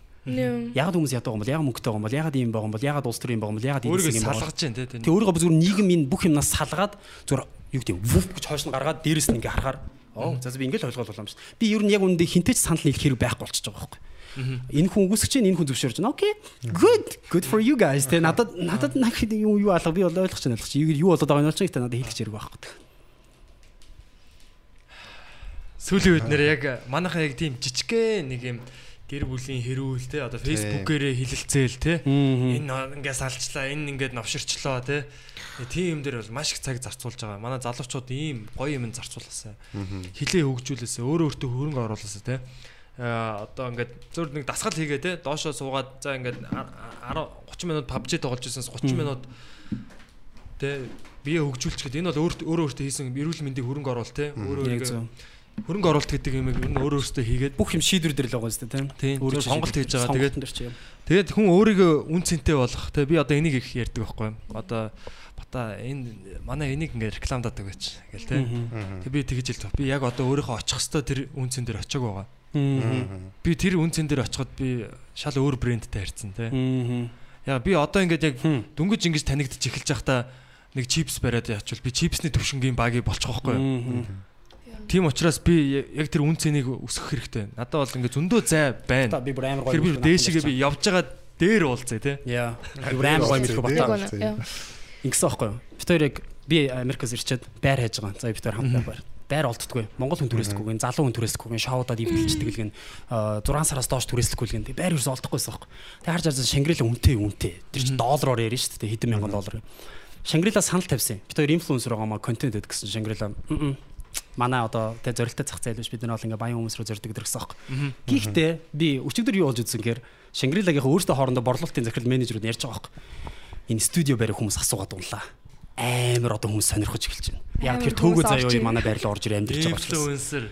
Тэгэхээр миний харж байгаа зүйл нь Зорилт зах зээл биш гэсэн юм бол эхлээд хараа яа, ганц юм нь эхлээд гуй гуйж гуйж гэж одоо санал тавьж үзсэн тийм. Гэхдээ бид тэр гуйдаад авсан. Гэхдээ яг наад өнцгтэй ч адилхан байхгүй. Ямар нэгэн байгууллагыг сурталчлаагүй өөрөөсөө тэрэн дээр зориг гаргаад алхам гаргаад ирэнгүүт өөрөөсөө юу гэдэг өөрсдийнхөө хувь заяаг өөрөөсөө өөрчилчихэж байгаа байхгүй шууд. Вау. одоо тэгэнгүүт тэр хүмүүс хараад одоо сэтгэлгээг нь бит хоёр энэ үйлдэлээрээ баг өөрчлөлөө л гэсэн үг байхгүй тэр хүмүүсийг. Тийм, Шагналаад ажиллаж байгаа хүмүүс те. Тийм, сошиал медиад угаасаа тийм амар нээлттэй орчин гэдгийг угаасаа харах хэрэгтэй байхгүй юу? Намайг өнөөдөр ерөнхийлөгч харж байгаач би мэдэхгүй байхгүй юу? Яг зөв. Тийм миний видеог яг Ерөнхийдөө stand up comedy үздэг. Гэл байж таараа. бид нар хизээч мэдэхгүй байхгүй юу? ягаад гэвэл дэмжихгүй бүр ингээ фэн биш үж болно. Гэхдээ бид нарыг хараад байгаа болохоор тэр их хандлт орж ирж байгаа гэсэн үг байхгүй юу? Тэгэхээр бид ямар тодорхой хэмжээнд ямар нөлөө хүмүүс үзүүлээ л. нөлөөлөд байгаагаа би бол хизээч мэдэхгүй. Гэтэ мэдээж нэг статистик байгаа, инсайт эднэр байгаа. Тийм. Тэгвэл 18 18-аас дээш насны гэж харангуй 70 эдэн хувь гэхээр нөлөөлж л байгаа байхгүй юу? Тийм шүү дээ. Тэр хүмүүс ингээд харж ийн гэдэг чинь Тийм. тодорхой хэмжээнд тархинд нэг нэг Тийм. те импульс. Одоо ингээд ер нь бол инфлюенсер одоо сэтгэлгээ нь ингээд одоо ядчил нэг компани өөрчлөгдөж байна гэсэн үг байхгүй. Одоо ингээд нэг нэгээрээ өөрчлөгдвөл одоо үн цэнтэй инфлюенсерүүд гарч ирнэ л гэсэн үг. Шангрилагийн хувьд айгүй лаг нэр хүндтэй төчд буудал хэрнээ яг зүгээр түрүүний сарамгчгийн жишээд яг адилхан болсон юм шүү дээ. Зөвлөлттэй буюу банан. Бананыг Бомбайс. доллар байсан гэж. Яна. Э, Уу яг хаа одоо тэгэл тэр хүмүүс одоо тэр сур сураад явж ийн, шүү дээ. Хамтаа бүгдээрээ суралцаад явж байгаа шүү дээ. Ирээдүйд support хийгээд хамтдаа collaboration хийхийг үгүйсэхгүй шүү дээ. Тийм. Тийм угаасаа Тэг хүн угаасаа л өөрчлөгддөг шүү дээ. Тийм юм чинь те. Ийм шиг юм сураа шинэ мэдээлэл аваа. Яа. Илүү илүү дээгүүр тийм. сонголтууд хийж эхэлдэг. яа. Окей, тэгээд э, та хоёртаа баярлалаа. Энэ цагийг гаргаж бидэртэй уулзсан. Манай сонсогч нарт бас энэ мэдээллүүдийг энийг бүр бараг дахин дахин сонсоорой. А 6 сарын 22-нд Крокус одоо 400 хүн билет үлдсэн байгаа тий. Одоо энийг сонсох үеэр бол бараг дууссан байж магадгүй. Өдөрт 100-аар зарагдаж байгаа. Өмнөх Өдөрт 5 100-аар. 600 зарагдсан гэхээр 100. Онлайнаар Одоо лент зэгийн мен дээр байгаа. Лент дээр байгаа. Окей. Тэгээд э, залуусаа эндээс бол маш олон поинтуудыг те яг авч болохоор байна те. Маш их юм задлаад ингээ бүр ойлголтууд ингээ зүгээр сая ингээ өгөөд өгөөд ингээ те явчлаа. Тэгээд а тойроос харж байгаа юм бол өөрөө өөртөө хөрөнгө оруул те. Дээшигээ босоо босоо сэтг Яг зөв. те. Менторудаа бол а орчноосоо гар дөрөв энэ баруун зүүн дөрөв зам баруун дөрөв замаас гар те. Бидэрт маш их боломж байна. E-commerce, influencing те, social media маш их боломж байна. Контентийг бусдтайгаа хуваалц. Монголд бол маркет байхгүй гэж бол байхгүй. Тийм. Монголд бол Хүмүүс нэг тэгж яриад Монгол жижигхэн зах зээл. Ста тийм юм байхгүй. би тэрэн дээр нэг амар том тодорхой юм хэлэх үү. За би тэр бүр нэг амар олоод ярьчихсан амар олон хүмүүс ингэж асуудаг байхгүй. Аа Монголын цэцэл жижиг учраас чи шууд англи дээр влог хийгээд дэлхий рүү гараад чаддаг гэдэг байхгүй. Тэнгод Америкийн ямар ч баян хүнээс те billionaire уу millionaire уу очиад суугаад тэнд 3 сая хүнтэй зах зээл нь хов хоосон. Өрсөлдөгч байхгүй. Та орох уу гэвэл тэр хүн зүгээр чи тэр юм уу би шууд орё л гэж шууд.